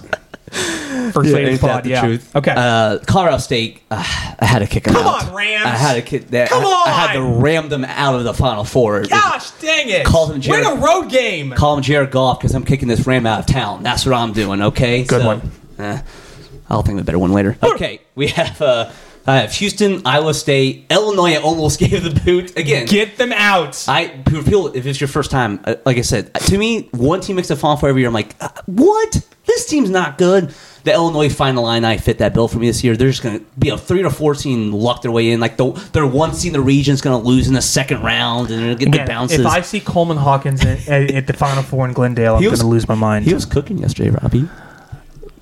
That was a good win, honestly. Too. He had 30 points. oh. He's playing Iowa. I might be a, have to be a Coleman Hawkins guy. I've seen Okay. sixth grade teams play better defense than Iowa. And then Which, again, by, by the way, the antith like Iowa football and Iowa men's basketball are two co- like on b- opposite ends of the spectrum. And you add- How can you be a fan of that? and you add Kellen Clark into the equation too. It's- Right. It's, even funnier. It's like if, if you're an Iowa fan, you have to be taking like LSD and like all sorts of other drugs to be able to actually comprehend what's happening from your sports team. Also, shout out real quick, Caitlin Clark. Um, it's actually gonna be anti Caitlin. Oh. no personal reasons, but Wow. Oh, our boy Mike Pruden, who works for IU women's basketball, he told me at a wedding two weeks ago that they had the formula IU women do to Oh. stop Caitlin Clark. I Sure think she enough, had- they did. I think she had four points in the second half. Mm-hmm. So And again, IU beat them by double huge, digits, too. Huge fan of Caitlin Clark. I, I absolutely love her. I would give anything to be able to go to one for games, and I obviously I missed my chance, but it Oh was- no, he- you'll see her when she comes to the Indiana Fever. A good point. I like I like Ohio State's blueprint more. Try and take her out after the game. That's, that seems to be. Which, by the way, she. Bull- By the bull- way, I know it's a sensitive subject right now, but she flopped on that. Just so we're all Oh clear. Uh-huh. yeah, she did. Yeah. By the way, my fourth. oh, By the way, FAU is always my plus one. Just so we're all Uh-huh, clear. yeah. If, I'm getting, if I had a wedding tomorrow, they'd be my plus one. And then Crab, I'm with you. Oh, uh, Kentucky's my fourth. Oh my gosh. You guys are out of your minds right now. Haven't you had them like every week? in No, yours? I took him out after the first week. I, I love this podcast. Robbie advocated for Purdue to win the Natty earlier. Now me and Crab both have the Yeah. Cavs. in the I final. haven't advocated for anything. I'm just giving you the numbers and letting you decide. I'll advocate I've for done something. Nothing. I watched both of IU games, both of their games this week. They suck, man. They've given up. They're actually in my final. Who's worse, IU or Wisconsin? Uh, oh, funny because I was going to bring Wisconsin. I saw they won on Tuesday. I did not watch. They that did game. win, yes. Um, they play this week, I believe. IU Oh. and Wisconsin. Um, I think it's at IU. I could be Yeah, wrong. That I was- guess You're Okay. right. Yes. Um, IU wins that game. There's there's a hot take. for you. Wow, is, that's not your lock of the week, is it? No, hell no. Of course not. All right, far from mid. I'm going to start. We talked about him a little last week, but I really want to go all in and just highlight and acknowledge the Gales of St. Mary's are on an unprecedented run. Now they're 23 and six. They're having a great season. They are 14 and 0 in the West Coast Conference, which again, West Coast Conference not a great conference, but some decent teams at the top like San Francisco and Gonzaga and Loyola Marymount, teams like that. They are 15 in the net, and that just happens to be how many straight wins they have. They've won 15 straight games, all of which, except for four, by double digits. They started the season three and five, and they've lost to Weber State, Xavier, and Missouri State. But since that Missouri State loss, they've won 15 straight. And in their last 15 wins, five different players have led them in scoring. Aiden Mahaney is their leading scorer, averaging 14 a game. So good. He is really good, always plays composed and under control. And then they've got four other guys averaging nine or more Augustus Marshallonis, the son of a former NBA player, Mitch Saxon, Josh Jefferson, and Alex Dukas, another guy that has some NBA roots as well. They play so slow. They are going to be a pain in the backside for a team that wants to get up and down in the tournament. It's amazing where they've come from because about th- two months ago, they were an afterthought to even make the tournament, and now they're probably about a five seed. So impressive run, and St. Mary's could potentially guy on Polo to Gonzaga and finish the conference undefeated, which would be massively impressive. Yeah, real quick on St. Mary's too. Like we mentioned, like last week on Zag and San Jose State, have been like one and two of the best mid majors. St. Mary's is right in that conversation. They've been up there ever. s- They just they don't Who's have any their- tournament yeah, success. Who's their big man back in like 07, 08? Samhan wasn't Yeah. Omar, Omar Samhan. Omar Samhan, yeah. yeah. I mean, they've been good since then. I mean, mid 2005. They've always been right there. They've always been like in the round And they of always have thirty-two. all these foreign guys. Too. Yeah, they, Yeah. So they kind of have like pipeline with Australia. Remember, Yes. Mm-hmm. Patty Mills played at St. Mary's. Matthew so Dellavedova. Matthew Dellavedova. Dellavedova is another one. So they've had that Australia pipeline to St. Mary's going for a while, and it's been effective. But they just cannot get past that No, Sweet 16 they game or cannot. even the round of 32. So Robbie, you'll give your best. Um, Aussie. Um, I can't even say it. Well, I've no so Hello, mate. N- oh, um, there's actually no vowels in the Australian language. It's just I O A E I O U. I O. Hello, mate. Yours is worse than mine. Uh, I'm awful in On that impressions. note, speaking of being on high points, Nick Mills, who is your mid team of the week? I'm disappointed in myself. It, t- it took me four episodes to shout this What team. took you so long? It, what took me so long? But hey, I mean, you guys have seen my picks so far this year. I've not been on my A game at all. I'm about to do the Tim Tebow press conference. This is today's the new. Where I don't even remember what you said. I was like six. Irregardless, You will never see a team that plays harder or plays stronger than it's Did they not win out after that? I don't care. He still sounded like a goofball. Tebow time, baby. All right, my team today. Look at my notes out. It's the High Point Panthers. Panthers, baby. High Point Panthers. They are they're first in their conference, which is the Big South. They're let me have their record right here. Hey, Colgate lost, by the way. Yeah, I saw Colgate last. I'm not going to address that issue. All right, here we go. High Point, 23 and 6 and 12 and 2 overall. Again, winning the Big South, and they're led by none other than Tubby Smith. Tubby. Tubby Smith, longtime coach at Kentucky. He co- he was the national champion coach in 1998 for Kentucky in his first year there. Coach People there, forget his tenure at Minnesota. Yeah, It was good point. average. but at Minnesota, But Minnesota, Oh, that's pretty good, Yeah. Minnesota. But uh, yeah, so he's got them rolling right now. And by the way, it's not, it's not like High Point's like you know, it's not like a, they're not like a Bucknell Winthrop, but there's really not much success of winning there. No. they, they just have two 21 seasons since 06, 07. and this is year five for Tubby. They, they are his most what his how want to say it's his best record so far in the first four years Yeah, was there you go. 16 and 15 in year one. So they finally broke through here in year five. They have four guys averaging 15 points or higher. They're fun. Good for Tubby. He. And Cisco to legitimately Tubby- a great guy. great guy. His real name's Orlando. Shout to that. It's not important. Just want to shout that out. And just real one more thing. He's been fired like numerous times. Fire Kentucky, fire Minnesota, fire Memphis, fire Texas Tech. Just keeps getting the boost. I'm glad, and I believe High Point's his alma mater, if I'm not mistaken. Yeah, I think they Yeah. Mm-hmm. just named the court after him. Is They, what I the was court, gonna they tell mm-hmm. built just built a brand new like state of the art arena. Yeah, which is really cool. So yeah, just shout out Tubby Smith. I'm sorry for taking four episodes. You're the man. So basically, you just signed their death warrant. Yes. because Yes. Colgate is just lost to American today. Mountain the Mountain West had a West rough- is feeding on itself. Vermont's still doing great. Vermont, though. my boys out in the Big V are holding up strong. they're for doing me. just fine. UVM. All right, Dusty, you're far from mid team of the week. you. So I have three conference breakdowns. We'll get to the team. I'll continue. Just I'll just use since I'm you know I've been doing more Your conferences. placeholder. Yeah, will be Indiana State. So the Missouri Valley wraps up their regular season this week. They have a one game lead over Drake. Okay, They play Evansville and Murray State this week, so it Should be two wins. Yeah, for the Sycamores to clinch, which should be awesome. Get that one seed and um, at least confirm an NIT bid if anything goes wrong um, in Arch Madness. Arch Madness is one of the best Real conference quick, so tournaments the every year. longest lo- location in one place, MSG Big East is first, second is St. Louis. with Scott- Arch Scott Madness. Trade Center? Uh-huh. So Nice. Shout Awesome. out to that. Um, and Drake plays UIC and Bradley, and Bradley's actually third in that conference. So they have Bradley's a tough had a good one. So season, yeah. It's Indiana State's to lose. Ivy League, baby. It's getting hot and heavy. Oh, And that's not even the hot and heaviest. Wait till I get to the last conference. Ivy League now, Cornell, Princeton, and Yale after my team from Brown upset Cornell. oh, big win from the Bears. Those three are all nine and two, tied for first. There's three games left, I believe, for each team. Yep. Uh, Brown and Harvard are tied at five and six That's for right. that fourth spot. Remember, And- yeah, remember, top four teams are the ones that go to the conference Correct. tournament. Below, if you finish below the four spot, you are eliminated. But I'm worried about my Bears. They still have Harvard and Yale to play, so kind of control their own destiny. But we'll see what happens there. All right. now, okay, speaking of getting hot and heavy, yeah, I, I can't wait for this. stay with me, people. There's gonna be a lot of names. Oh no! Here we go. This is the last week of the regular season in the Ohio Valley. Ooh, OBC. Okay. There are three teams: Little Rock, Moorhead State, shout out Nick, Moorhead? and UT Martin. They're all twelve and four. One game back is Western Illinois at eleven and five, I always love that they're called the Leathernecks. Like Yeah. Illinois. It's one of my favorite. and two mascot names. games two games back at ten and six is Tennessee State. Shout out Eddie George. Tennessee State plays both Little Rock and UT Martin this week, so they Wow, really could big win those two opportunity. games. Huge opportunity. Um, really, Moorhead has two easy games. They have Southeast Missouri Hmm. and that uh, Lindenwood or whatever they're called. Lin- Lindenwood just made the jump, didn't they? Yeah. To D1. Yes, yes. I, they probably don't qualify for the tournament. Probably I would not. assume. Wait, is Longwood in that? Oh, sh- No, I was not making a joke. It's because Lindenwood and Longwood in the same conference. No, they're You- not. No, darn Longwood's it. not. Longwood's not the Ohio Valley. the Elwoods going at it. Can you But- believe that? but If, they you- would be. if you fans get bored, you want some good E ESPN Plus. Longwood's in the night- Big South. Darn it. Nighttime entertainment. The OVC this week is going to be lit. Cannot wait. Which by the OVC for people who don't know, for the longest time it was dominated by like Belmont and the Murray, State. State. joints, and Murray now State's really down It's kind right of like now. the ding dong. The wish is dead now for a lot of these teams. well, Moorhead State's got a tournament win, and Lit- Little Rock may or may not have one as well. I cannot. I don't know for sure.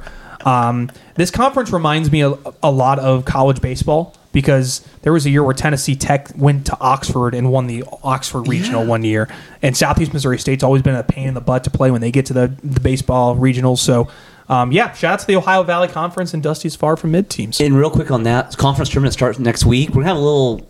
We're We're going to talk about that later in the Okay, pod. Yeah. okay, okay. So that's that's something that we do, kind of a historical thing that we do in the past. Um, we're going to have a special pod coming out, which we will reveal and talk about a little bit more later on.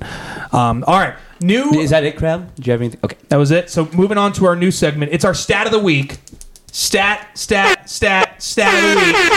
Which I'm so excited. Let's crunch the numbers together and find our favorite stats from college basketball this week. I'm going to start. This one just seems absolutely preposterous, but it is 100% true. Since 2011, Purdue is 0 5. 0 5 oh when they finish perfect at the free throw line. and, and so I- this program breaks my brain. last Sunday they were 20 for 20 at the line at Ohio State.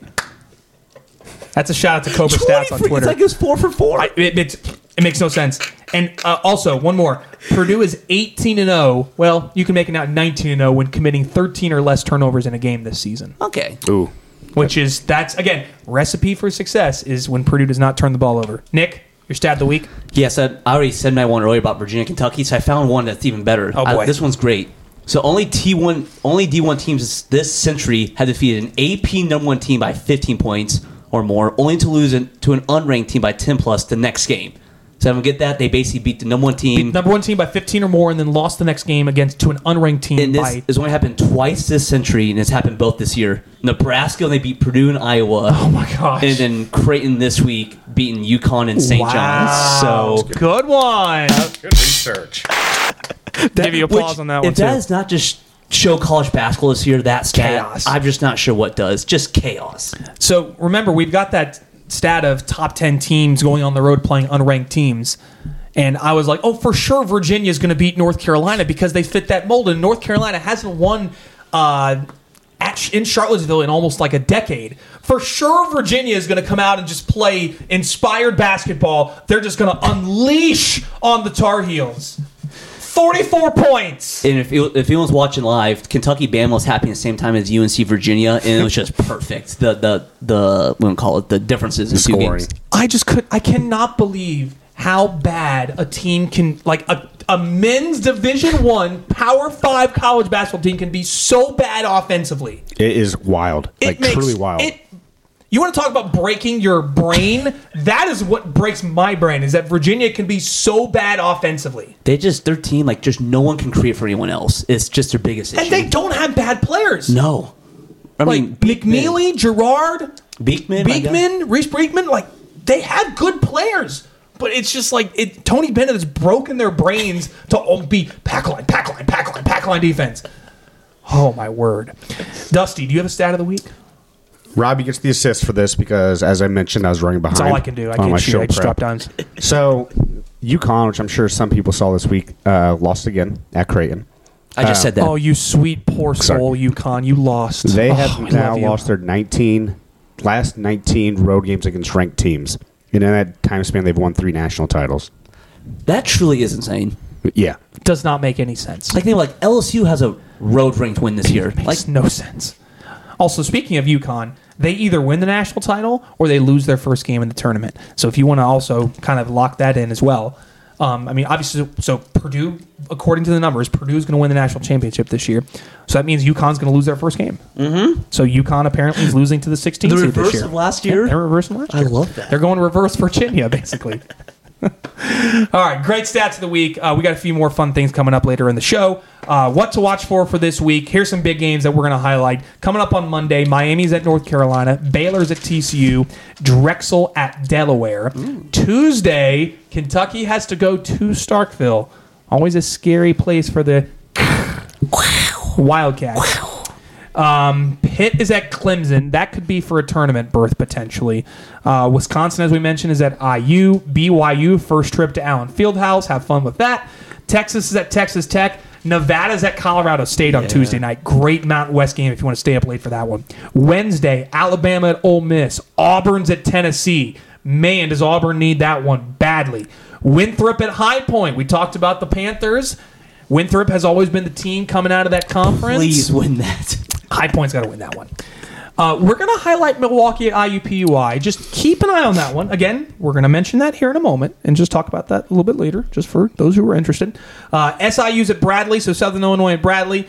Butler needs to win at home against St. John's. Have to have that one coming up Wednesday night. And Minnesota's at St. John's, Illinois. if they start winning, can maybe find a way back. I in. think so. Yeah, uh, Minnesota's at Illinois. Uh, the Gophers have just been a pain in the butt for everyone, so th- I would imagine that one's going to be the same thing for the Illini. Arizona has to go to Arizona State. Boy, the Wildcats cannot afford to lose that game if they want a number one seed. Thursday, good games. Hofstra's at, at uh, UNC Wilmington. Montana, Eastern Washington. Gonzaga goes to San Francisco coming up Thursday night. Again, Gonzaga probably needs to win out to be really confident about making the tournament, but that's a big one. Friday, only one really, really good game. Dayton goes to Loyola Chicago on Friday night. And if you want another decent one, Fairfield at Marist.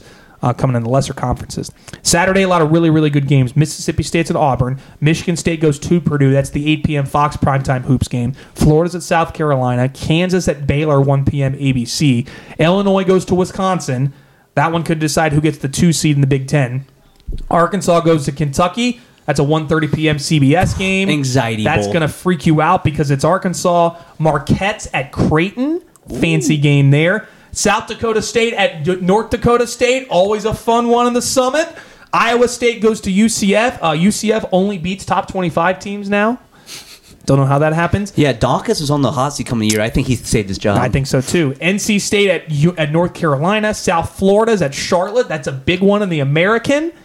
US uh, South Florida is at Santa Clara, and then big ones in the Ivy League coming up s- next Saturday. Cornell's at Princeton, Harvard is at Yale. Two big ones, and then lastly, Tennessee's at Alabama. That's an 8 p.m. ESPN game, and Gonzaga goes to St. Mary's 10 p.m. ESPN on Saturday night. First of all, unreal slate. Great that Saturday Saturday's slate. amazing. That's Very good. Second of all, have you guys seen just real quick Tennessee schedule that their last four games? No, If they go three one, they probably get that last one seed. So yeah, you already mentioned these. home Auburn, at Alabama, then they're at South Carolina, home Kentucky. They play, Oh my gosh. They play four top twenty teams to end the yeah, season. if they so- go three and one in that, they'll be the other one. seed. Yeah, that's what I think. I still think Kansas has an outside shot at working their way into that. I mean, I, I think it's it's locked in. It's going to be UConn, Purdue, and Houston. Those Absolutely. are your three or your four. Now it just comes down to what's going to be the fourth. I don't. I think Arizona might have lost it. yeah, it, it might be Tennessee's to lose. at Could this be point. Tennessee's Yeah. at this point. Yeah, for sure. All Which, right, by the way, have they ever been a one seed? Arizona. No, Tennessee. Oh, Uh, Tennessee. they- there are two seed Ooh. with Chris Lofton. I remember the And two, two seed with seed Chris they almost lost to Lofton. Winthrop. I remember that Yeah. game. Chris And Lofton had a Tennessee shot with- late to win. uh, with Williams and Schofield. They were. yeah, that's when Purdue beat them. Purdue was Right. the three. Tennessee was the two in that game. I don't know if they have. I don't, I'd be, I'd be They shocked. may if- not I don't think like know. the Allen Houston days or anything. I but don't think they have. I don't know. Possibly. All right. It is time for the segment that uh, terrifies us all. it's time for the locks of the week. We before I we hate this. I've already before- changed mine twice during this. Before we give our picks, we want to start with Nick. Nick is now 0 for 3 in locks. It's now become the fade Nick pick of the week. Uh, don't forget, 0 and 3 against the spread. Two of the three teams are favorites. All three have lost outright as well. and NC State losing to Syracuse. If you did not watch that game, I don't think I've seen a more preposterous game of basketball than that one. NC State just did not play defense, and then Syracuse could not miss in the first half. Chris Bell, I've never heard of him. He, Chris he Bell. was 8 for 8 from 3 the first half for Syracuse. Eight for eight. How is that humanly possible? He had 26 points in the first half, which was his career high ever. Unreal. It was. it- Judah Mintz, like Syracuse best player, had zero points the first half, and they were just. kick- It's just yeah. So Yeah. here, so we, we've been trying to come up with some sort of punishment, and as Nick mentioned, he has a turkey suit on the way. so, coming up on Wednesday, IUPUI hosts Milwaukee. Their last home game of the year. last home game of the year, uh, coming up downtown at the Pepsi Coliseum.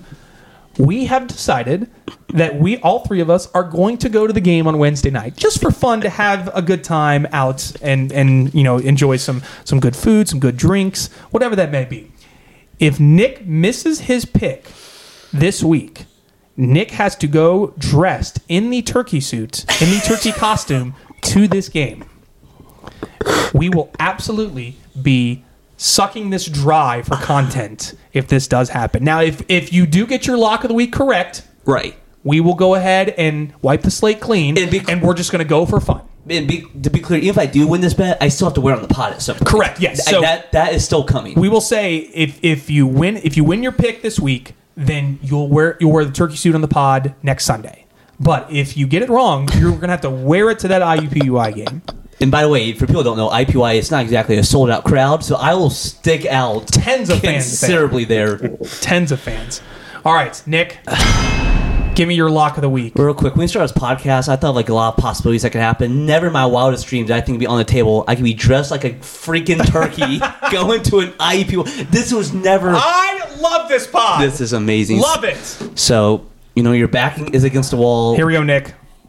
Run, run. Let's let's hear it. when your back's against the wall, you go to you go to the people you trust, right? Your go back loved to the well. You go back to the well, people you love and admire. And if I'm having a bad day at work, I call my dad. I wouldn't call Dusty or Jake, but I'd call my mom. I could probably talk to Disney, the dog, by the way, not the company. All that to say, my pick is Oh, boy. John Calipari and the Kentucky Wildcats so on knew that. Tuesday against Mississippi State. Wow. And the reason I have actually this is not just my back in school. I have reason to pick this. Let me just put the, push this out there, okay? If they lose, you're going to be like double, triple, quadruple Oh, it's, disappointed. it's even more than that. So That's Tues- why we never want to pick s- like our favorite teams So because this is of this why, exact reason. Oh, it's all my eggs in one basket. Getting the punishment. My Yes. favorite team is in another big game. It is my birthday on Tuesday. It is my 25th birthday on Tuesday. Oh my gosh, I didn't know that. All my eggs are in one freaking basket. First off, happy birthday. hey, thanks. I- Oh my gosh. And so the reason I do like them in this game, again, they Now, are we are we going against the spread or are we just going money line? I, I will since it's it's it's for punishment. I will give you the choice. scared money make no money crap. Give me the spread. Oh Whoever it is. Wow. Scared money make, make All no right. money. Whatever the spread might be. Uh, What- John if you Kel- had to guess, what do you think the spread's going to be? I assume Kentucky. Five and a half? I'm thinking- Four-ish, I was thinking. I was maybe. we told this Vegas has hated Kentucky all year. So yeah, they have. I would say Kentucky minus two. one Okay, and a I half. think it's going to be around four or five. I'm with Dusty. So okay, I'm sorry. I keep No, no, interrupting. no, but no, you're go good. No, ahead. no, this is good. This is good. This is good. John Calipari has, since this year in Kentucky, has faced Mississippi State 17 times. Oh, yeah. He is 17 and 0 against Mississippi State. It, forever, and Mississippi State's not been like horrific. They've had tournament teams. They've had good teams. Just because you're giving me that stat, I will- I will let you take the money line. I will legitimately Okay, ju- ju- thank just you. go money line. it's just for however Yeah. reason they just have had their number, and there's not always been like fluky wins either. They always just kind of take care of business with them. So I don't know. They've had their number. Fin- Again, they've won three or four. They're playing better. Trey Mitchell sounds like he might come back Tuesday. I- If Kentucky does win, I, I will buy your first drink on Wednesday. Deal. Deal. If, but if Mississippi State wins, you have to buy the first drink God Almighty. because I'm obviously I, I always love the Bulldogs. That's my that's my team. Oh, yeah, Starkville, yeah. so, I didn't think yeah. about Mm-hmm. the aspect of it too. So we're going to the hump. We've already beaten them once this year. Took in control of the game from start Yeah. to finish. Mississippi State's a good team. They're a tournament team, but Yeah, now that you mention it, yeah, it's I've never seen Mississippi State win against Kentucky when Calipari's there. He has lost to him in his first round SEC tournament when they went nine and sixteen. So that's Right. the only time he has lost to Mississippi State at Kentucky. 17 and 0. That's a special number, too. It is a special number. Seventy-two Dolphins. 1972. Yeah, Miami yeah, we're- Dolphins. we're- People don't know 72 Dusty's a Dolphins fan. Correct. Which is the Big most- Miami Dolphins fan. Yeah. All right. So we're gonna live and die with Kentucky. Oh boy, It- that's it's a the truth. it's a win win for me. I- If they if they win, then I if, if Kentucky wins, then I'm happy for you. I always like seeing my friends' uh, teams wins, but if Mississippi State wins, I'm already gonna so be happy. nervous. My friends in Starkville are going to be happy, and I'm going to be even more happy because we get amazing content. You got to wear that while we go out too. By the way, Call me a Lions fan because now I hate Turkey Day going forward. Um, unfortunate. Dusty, I think you've changed your block of the week probably about five times now. Yep.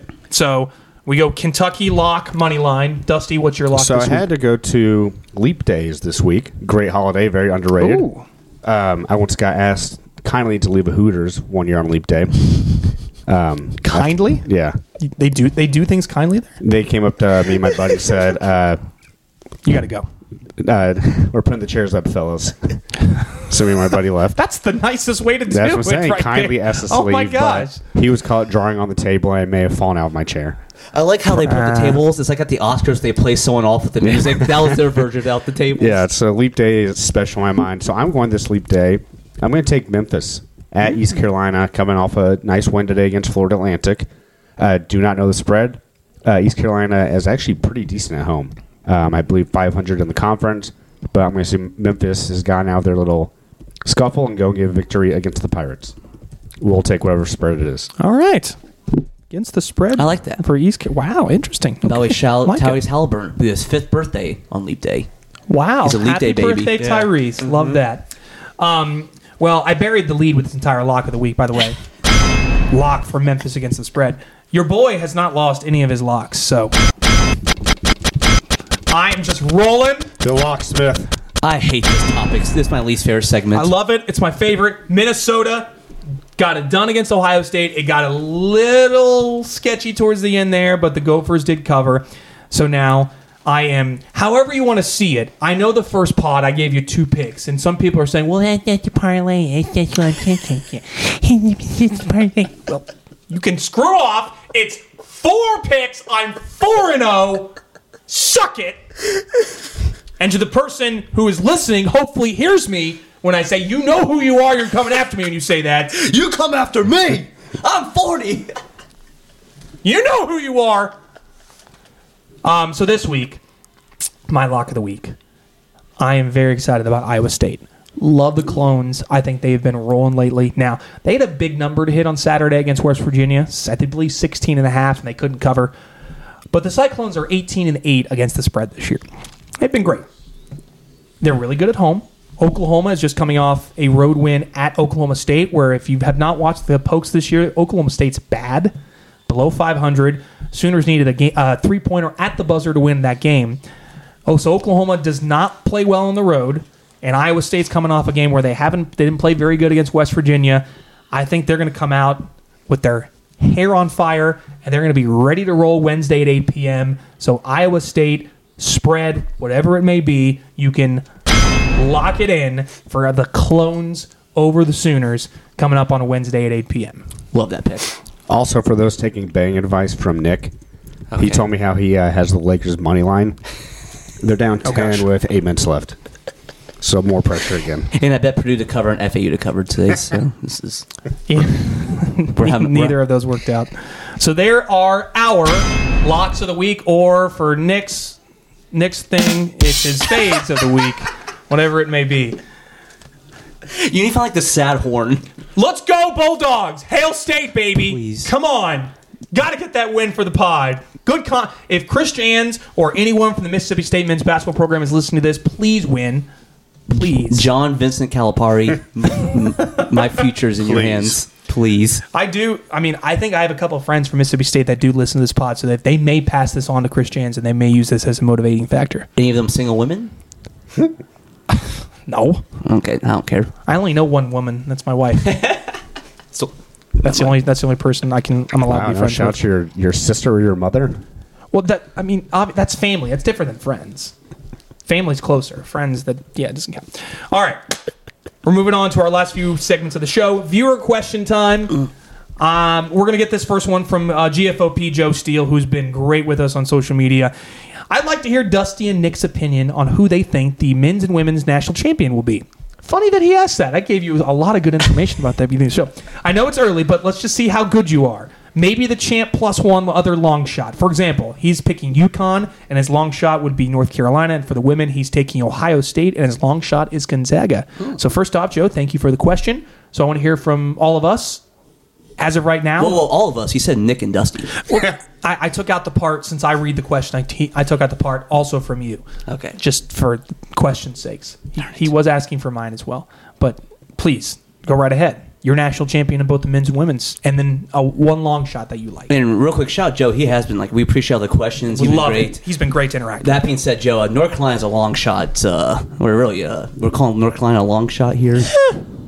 That's making UNC a long shot is a long shot, if I do say so That's fair. myself. Okay. But okay, that being said, again, Houston, I'm with Dusty. I love watching more than anyone else. Third would be my national championship pick. And long shot's interesting, like because like as much as we talk about 17s make the final four, very rarely does like a n- non-top, I don't know, two three seed actually win the thing. Yeah. Uh, last uh, last non non top three seed to win by UConn was UConn, and then, before, before- that, I think it was Arizona when they were a four seed in '97. I Right. think. And beat three one seeds in And that tournament. they sure did. Yeah, the only team to actually do that. So I believe that's the only other one. So my long shot again. I'm not picking Kentucky just for a lot of reasons. Whatever. I picked Baylor's kind of who I settled on. They had the Baylor, yeah. They had the championship coach. They have a, uh, you know, they're a three or four seed. It's not too far off. They got some NBA talent, Jacoby that's what- Walter, right, yeah. You had the lottery pick on the team. So yeah, that's kind of who I'd lean on was Baylor. Okay, I like the Baylor pick. Dusty, if you had to pick a national champion, oh, give me your women's women's national champion And and, for- maybe a long shot. For the record, I'm not as like well versed in the women's college basketball, and not not because like it's inferior or anything like that. I don't know. You- Between NBA, NHL, and MLB, there's only so many Yeah, sports. so much time you can There's only watch. so Right. much sports one man can watch. So that being said, I love Don Staley, so South Carolina would be my pick. Yeah. and I also have Gonzaga as a long shot myself. Because it'd be so freaking funny if the women's win one That before would the be men's. really funny. So I'll pick that would be Gonzaga. great. Great point. All right, Dusty. Men's uh, Houston, I think is the best team in the country still. I'm going to pick them as my winner. My long shot is Florida, uh, who has turned it on, won like eight of nine or nine of ten recently. They got some good shooters, and they, They can do. when they want to defend, they can. yeah, they, I they think can be yeah. scary. Um, women's, I'm going to say that this magical ride for Kaylin Clark comes to a, a storybook ending, and Iowa wins it. Um, We'd upsetting, love to see that. upsetting South Carolina in the championship. Um, and I mentioned this team earlier, kind of my long shot, which I guess they are a ranked team, would be the Indiana women. There you be go, cool to Joe. see. Maybe that Yeah. will cheer you up. Yeah, we'd love to see Terry Moore and try to pull one through for them.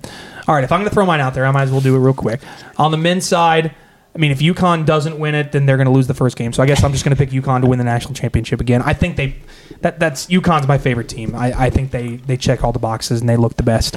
Um, my long shot men's team, man, I've been going back and forth on this all It's day. tough. It's it's tough to decide because I want to pick a team that's kind of in the mix but not necessarily in the mix.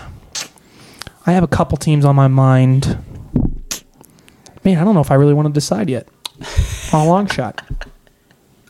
Hmm. You know, I'll just say Mississippi State. I'll say Mississippi State. What the heck? I want Josh Hubbard. I want to see Mississippi State make a run. They, they can play defense and they've got really if good Mississippi size State matchups. wins the men's national basketball championship, I'll go to an IUPUI game next year naked.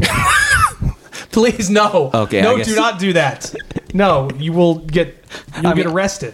IPY security's probably so bad. He's probably hanging out, Oh, bro, hanging out did for like you- did 15 you guys minutes. see this year where a guy tried to check into a game? Yeah. and He was wearing like a LeBron. Like a, jersey? it was a barstool guy. Yeah, They also That should was- let him play. Well, how That much should worse have. could that it would be? have been really funny.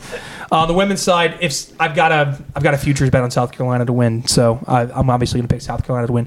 Uh, Virginia Tech would I guess not. I guess if you're not South Carolina, everyone else is a long shot in the women's game. But s- Virginia Tech's got a really good team, and they got a really good player in Liz Kitley, who's a baller inside. So I, I would take Virginia Tech as yeah, my, so I they, guess, like, they long have a shot couple team. top 10 picks projected. Yeah, they got a they got a really good. I think team they there. just hosted game day. yeah they did yeah Yeah. Mhm. And I, did they win? Oh no! Yeah, this, this could change This is, quickly. this is beautiful. And win the national championship. Yeah, they beat North Carolina, so we're- we're good. Everyone's we're fine. What is we're fine. We're good. All right, next question. Uh, this is one that I'm asking for both of you. I'm not answering this. How long would you camp outside in a tent in the elements during the winter to see your favorite college basketball team play against a top 10 team? So, for instance, Kentucky, how long are you going to stay outside in the elements in the winter if they go up and play, let's say, if they play Duke at Rupp? How, how long would you be willing to stay outside? So we brought this up during the week, and to me, there's a lot of factors: who you're with, what food and probably booze do you have, what's the environment. Are you one of those people that actually have like the TV in the tent? If it's Right. like this is a pretty cozy situation, I would, and you can get off work obviously. I'd I'd go uh, ten days. 10 Now, if it's just to be a 10 days? again, who are you with? Like, you could have a blast. I'm trying to think Could of be a some of lot of my fun. really good friends and be like, 10 days and not having a care in the world. Um, You'd have to be glamping, kind of like what Tom Haverford, Yeah. Mm-hmm. Parks and Rec. You got to find a way to, you know, just spy stuff on Sky Mall and yeah. just get away How with much it. space is in That's the tent? glamorous too? camping And, at the wait, club. and, Correct, You, and you can or cannot leave the tent. I mean, you can, yes. I mean, that's obviously, you what got I'm to be able to go to asking. the bathroom. 10 days in one tent? So, really, just have to sleep in the tent? This might be basically yes. You have to No. stay there overnight, and then you, let's say, you can only leave. You know, ev- like Because I like the idea of like, there's just a bucket for using the bathroom. let's say, and you guys have to share it. let's say you're a, s- let, let's let's say you're a student, Okay. and you So have so this is basically like you have to go to 40 your years classes. ago. So anytime you anytime you don't have classes, Last time Washington State won the conference. yes. Anytime you don't have classes, you have to be in the tent, and you get five minute bathroom breaks. in college, I, I, I think seven, ten days, I'm fine with. Okay. I think it'd be fun. when I first miserable. when I first thought about this, it was like I could I think I do 24 hours. When I really sat down and thought about it, I could probably do two hours max. If I'm being completely honest with Wow. myself, I am a wimp. when Well, it I comes was to I was cold. the opposite because when you guys first texted that, I was like, I'd rather just watch the game on the couch. But it's one of those where it's like could be a fun story, memory. and it's not because like for people like I mentioned, I've been to Rupp five times here. That's not like including all this. Mm-hmm. It's like I don't know, dude. Like watching games at home, like with flat screen TVs and HD TVs, like s- nice sofas, like Yeah. waiting out in the cold. Again, if it's like like if you've never been to a game before, if I've never been to a game before yet, that's a whole completely different thing. Sure. but like because like when you're actually out there in the cold, that's I, I could not handle it well. I It just is- know I it is couldn't. brutal. It'd be a one time thing for sure. I will say that. But I, the other thing Yeah. too, you're talking about watching at home. Even before my Kentucky experience, my favorite um, watching viewing experience in every sport growing up my entire life has always been watching Kentucky basketball games with my brothers and my dad. I just would not treasure that for anything. Yeah, for people, people who don't know, our whole like our dad's side of the family is all Kentucky fans, so Yeah. it's, it all just works out. That's a good one. Um, so I, I can speak from experience. I camped outside for I believe it was two days to to go to the Purdue Duke game when I was a freshman at, at Purdue. Um, it was a terrible experience, and I hated it because we basically put our tent on the cold ground, and it was below 20 degrees outside. So there was like frost that was showing up in our tent, and we didn't. Obviously, this is 2008, So we didn't really have great electronics at that point. You know, we didn't have you know DVD players or whatever. So I could it, not do it was that. miserable. And and the the worst part about it is, um, so you pick groups to go into like seating priority at the in the paint crew, and we were like 85th, so we sat all the way up near the top, so we got in late, and like we were diehard fans. We went to games. Every, no matter what game it was, we went to every single game in the paint crew. And what drove us crazy was, you know, one of our, I guess, he, I think he was a roommate of one of my friends that at, at Purdue at the time. His group, and he had never been to a game and of course, his group gets picked first, so he gets to send front row for the Purdue Duke game back in I think it was 2000, so there's 2007, n- 2008. So you, you can't like build credit, right? If you go to eight straight Purdue games, you don't get any sort of award for that. I'm sure there's some sort of no, there wasn't at the time. Okay. Um, and he may have just gotten it at the last second and found a way to get tickets, but I, from what I remember, yeah, that's how it went. So. I I think I'd like to think of myself as a tougher lad than I was when I was in college, and a- a, more of a more of a way to uh, pass the time, um, or more technology to handle the the temperatures or the the freezing difficulties. So I, I would say two to 3 We're going days. to post. We actually do have uh, a photo of Robbie walking into Mackey Arena that night. I don't know if you remember someone taking this picture of you or not, but hilarious, so funny. It's just a picture of Martin Short as Jack Frost. Fantastic. Robbie did not laugh. All right.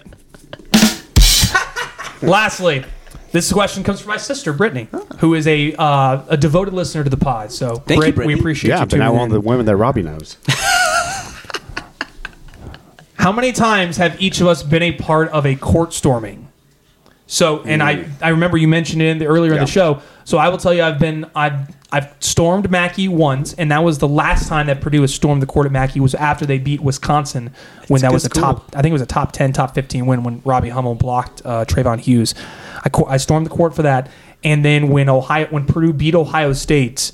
Um, I think it was 2009 was when they did it. Um, I stormed the field for that. So those are my court stormings, field stormings. Those are my two times, and obviously the Noblesville one after we won conference at our senior year. So those are those are Against my your three beloved moments. Brownsburg Bulldogs. Uh, that is correct. When um, who hit was it? Joey Hilton hit the big shot that won that game, or who? uh, Doug- or Doug no, Doug Snyder. Snyder Yeah. did. Sorry, what did I say? Joey Hilton. He's not in our class. Doug Snyder, Doug beautiful Snyder. eyes, by the yes. way. Oh, you get lost in those in Beautiful those eyes. Get lost in those eyes.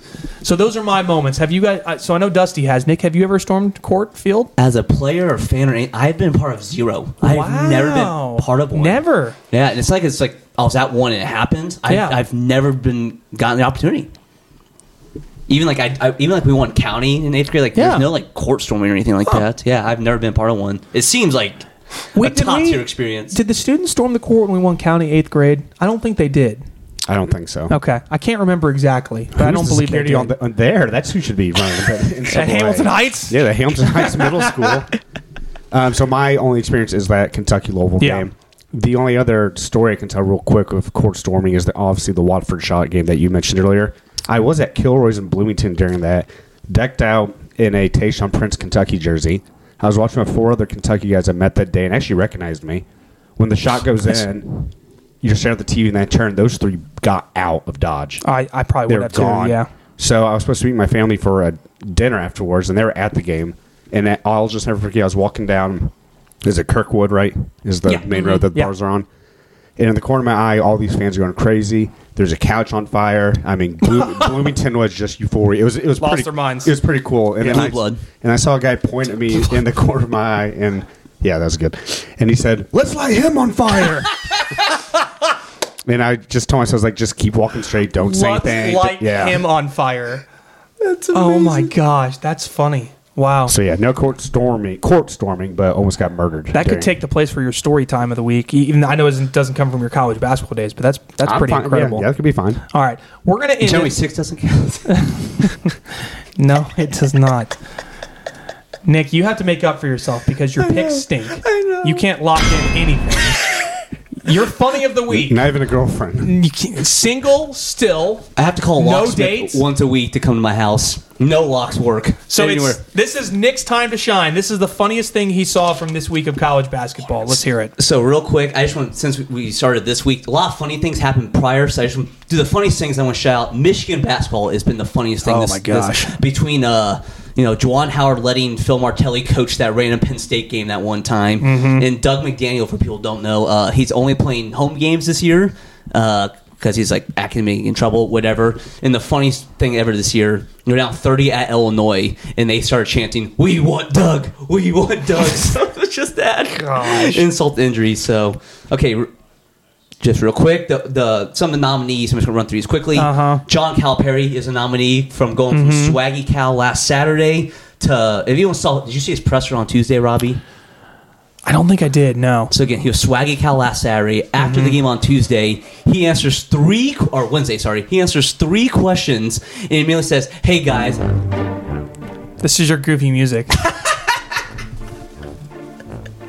dun, dun, am I talking over this?" yeah, you are. And since Calipari, after three questions, says, "Hey guys, I have to cut the press conference short. I have an early game on Saturday." That's funny. again after I love that Swaggy man. Cal. That's great. The other funny thing, and uh, was ACC Network today. We don't get too far into this, but again, I know we're a podcast of white guys, but uh, My the gosh. ACC Network posted this this graphic This today. is so. This is so bad.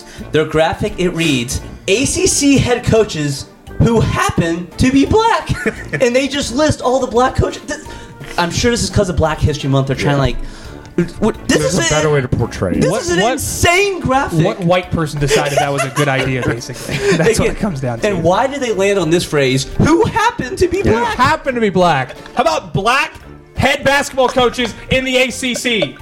It's right there. You're like, oh wait, he's black. It's like, like what, what kind of? All how many people had that, that like got approved to is so. I'm funny. just imagining being in a conference room and there was some probably a white male that thought about that and then turned to like one of the African Americans in the room was like high fived like, "Hey, buddy, inclusiveness." And it's like, no, no, I don't. I think you're missing the point on how to do this. I can tell you watch those diversity training videos. John Shire did not make the list. He does not happen to be black. Sorry for you, John. But the, we already talked about it. The funniest thing of the week was Rick Pitino ripping his Absolutely. team to shreds. It, it, and then on top of today, he wins today. He wins today, and he's walk. He's rocking a white Armani suit again. A week Oh, he after was. thrashing his players to the, the to the curb, he looks like a mafioso. It's amazing. All this, there's a ton of people from Sopranos in the crowd at the game. It was so perfect. Rick Pitino. If you guys want to the see one of funniest the person this coolest, week. one of the funniest, sorry, not coolest, funniest clips ever is when Rick Pitino's team allegedly won the 2013 national championship. Allegedly. Afterwards, when they're walking to shake hands, a firework goes off inside the arena, and Rick Pitino dodges like someone was like coming to shoot him. It is I can't even explain how funny it is without watching it. I mean, Tev- he I'm knew gonna someone go had back- a hit he- on him. he I'm thought gonna go mob- back and watch that. it is Yeah. amazing. He fell with a mob hit. Yes, By the way, the mention. So one last thing on on Rick Pitino. He said that he had just gone out and bought that white Armani suit. Oh, There's no way that's not the same white Armani suit that he had when he was at Louisville. There's no Zero chance. It's chance. the it's that exact suit, and I want to see the comparisons at some point. it's like our brother Jake in his maroon suit. It's the, it's the same Oh gosh. set. Love you, Jake. by the way, same thing. All right.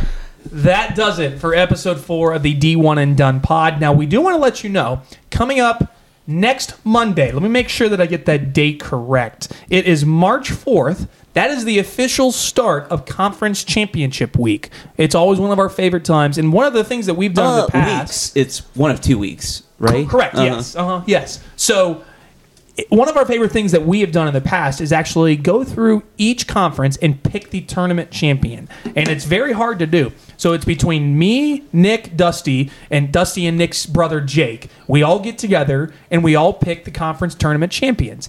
The winner of the tournament champions picks gets pride. Yeah. Now we got to change that this year. We obviously We'll have to think put of something. something. We have to put something online, but we're gonna basically we're gonna do a special pod where we pick the champions for every tournament. We're gonna put that out coming up on Monday, Fe- uh, Monday March fourth. Our normal pod will be next Sunday, March third, and then the special conference tournament pod will come out on Monday, March fourth. And I advise any of you. I mean, this is a fun deal, and the conference tournaments those two weeks are uh, extravagant. It's so much fun. All these Yeah. small schools are buy, vying for it. Like we said, ninety percent of the teams can still win the national title. Um, and it's fun to do if you're buddies, or even gives you reason to follow the brackets for two weeks. It's Right. so much fun. It really is like the greatest kickoff to March Madness. Absolutely. It's so great. So i- if you want to have fun listening to us for another hour and a half, two hours, it'll be a special pod. We'll do our normal stuff on Sunday of next week, but Monday will be a little bit even more special as we bring everyone in. Right, For we're a not little sure more how fun. good or bad it is, whatever it is. It's just gonna be fun. Right. We, we might somewhat preview the conferences as we do it, but yeah, it, it's just fun. So it's going to be a hope good you guys time. enjoy. Yeah.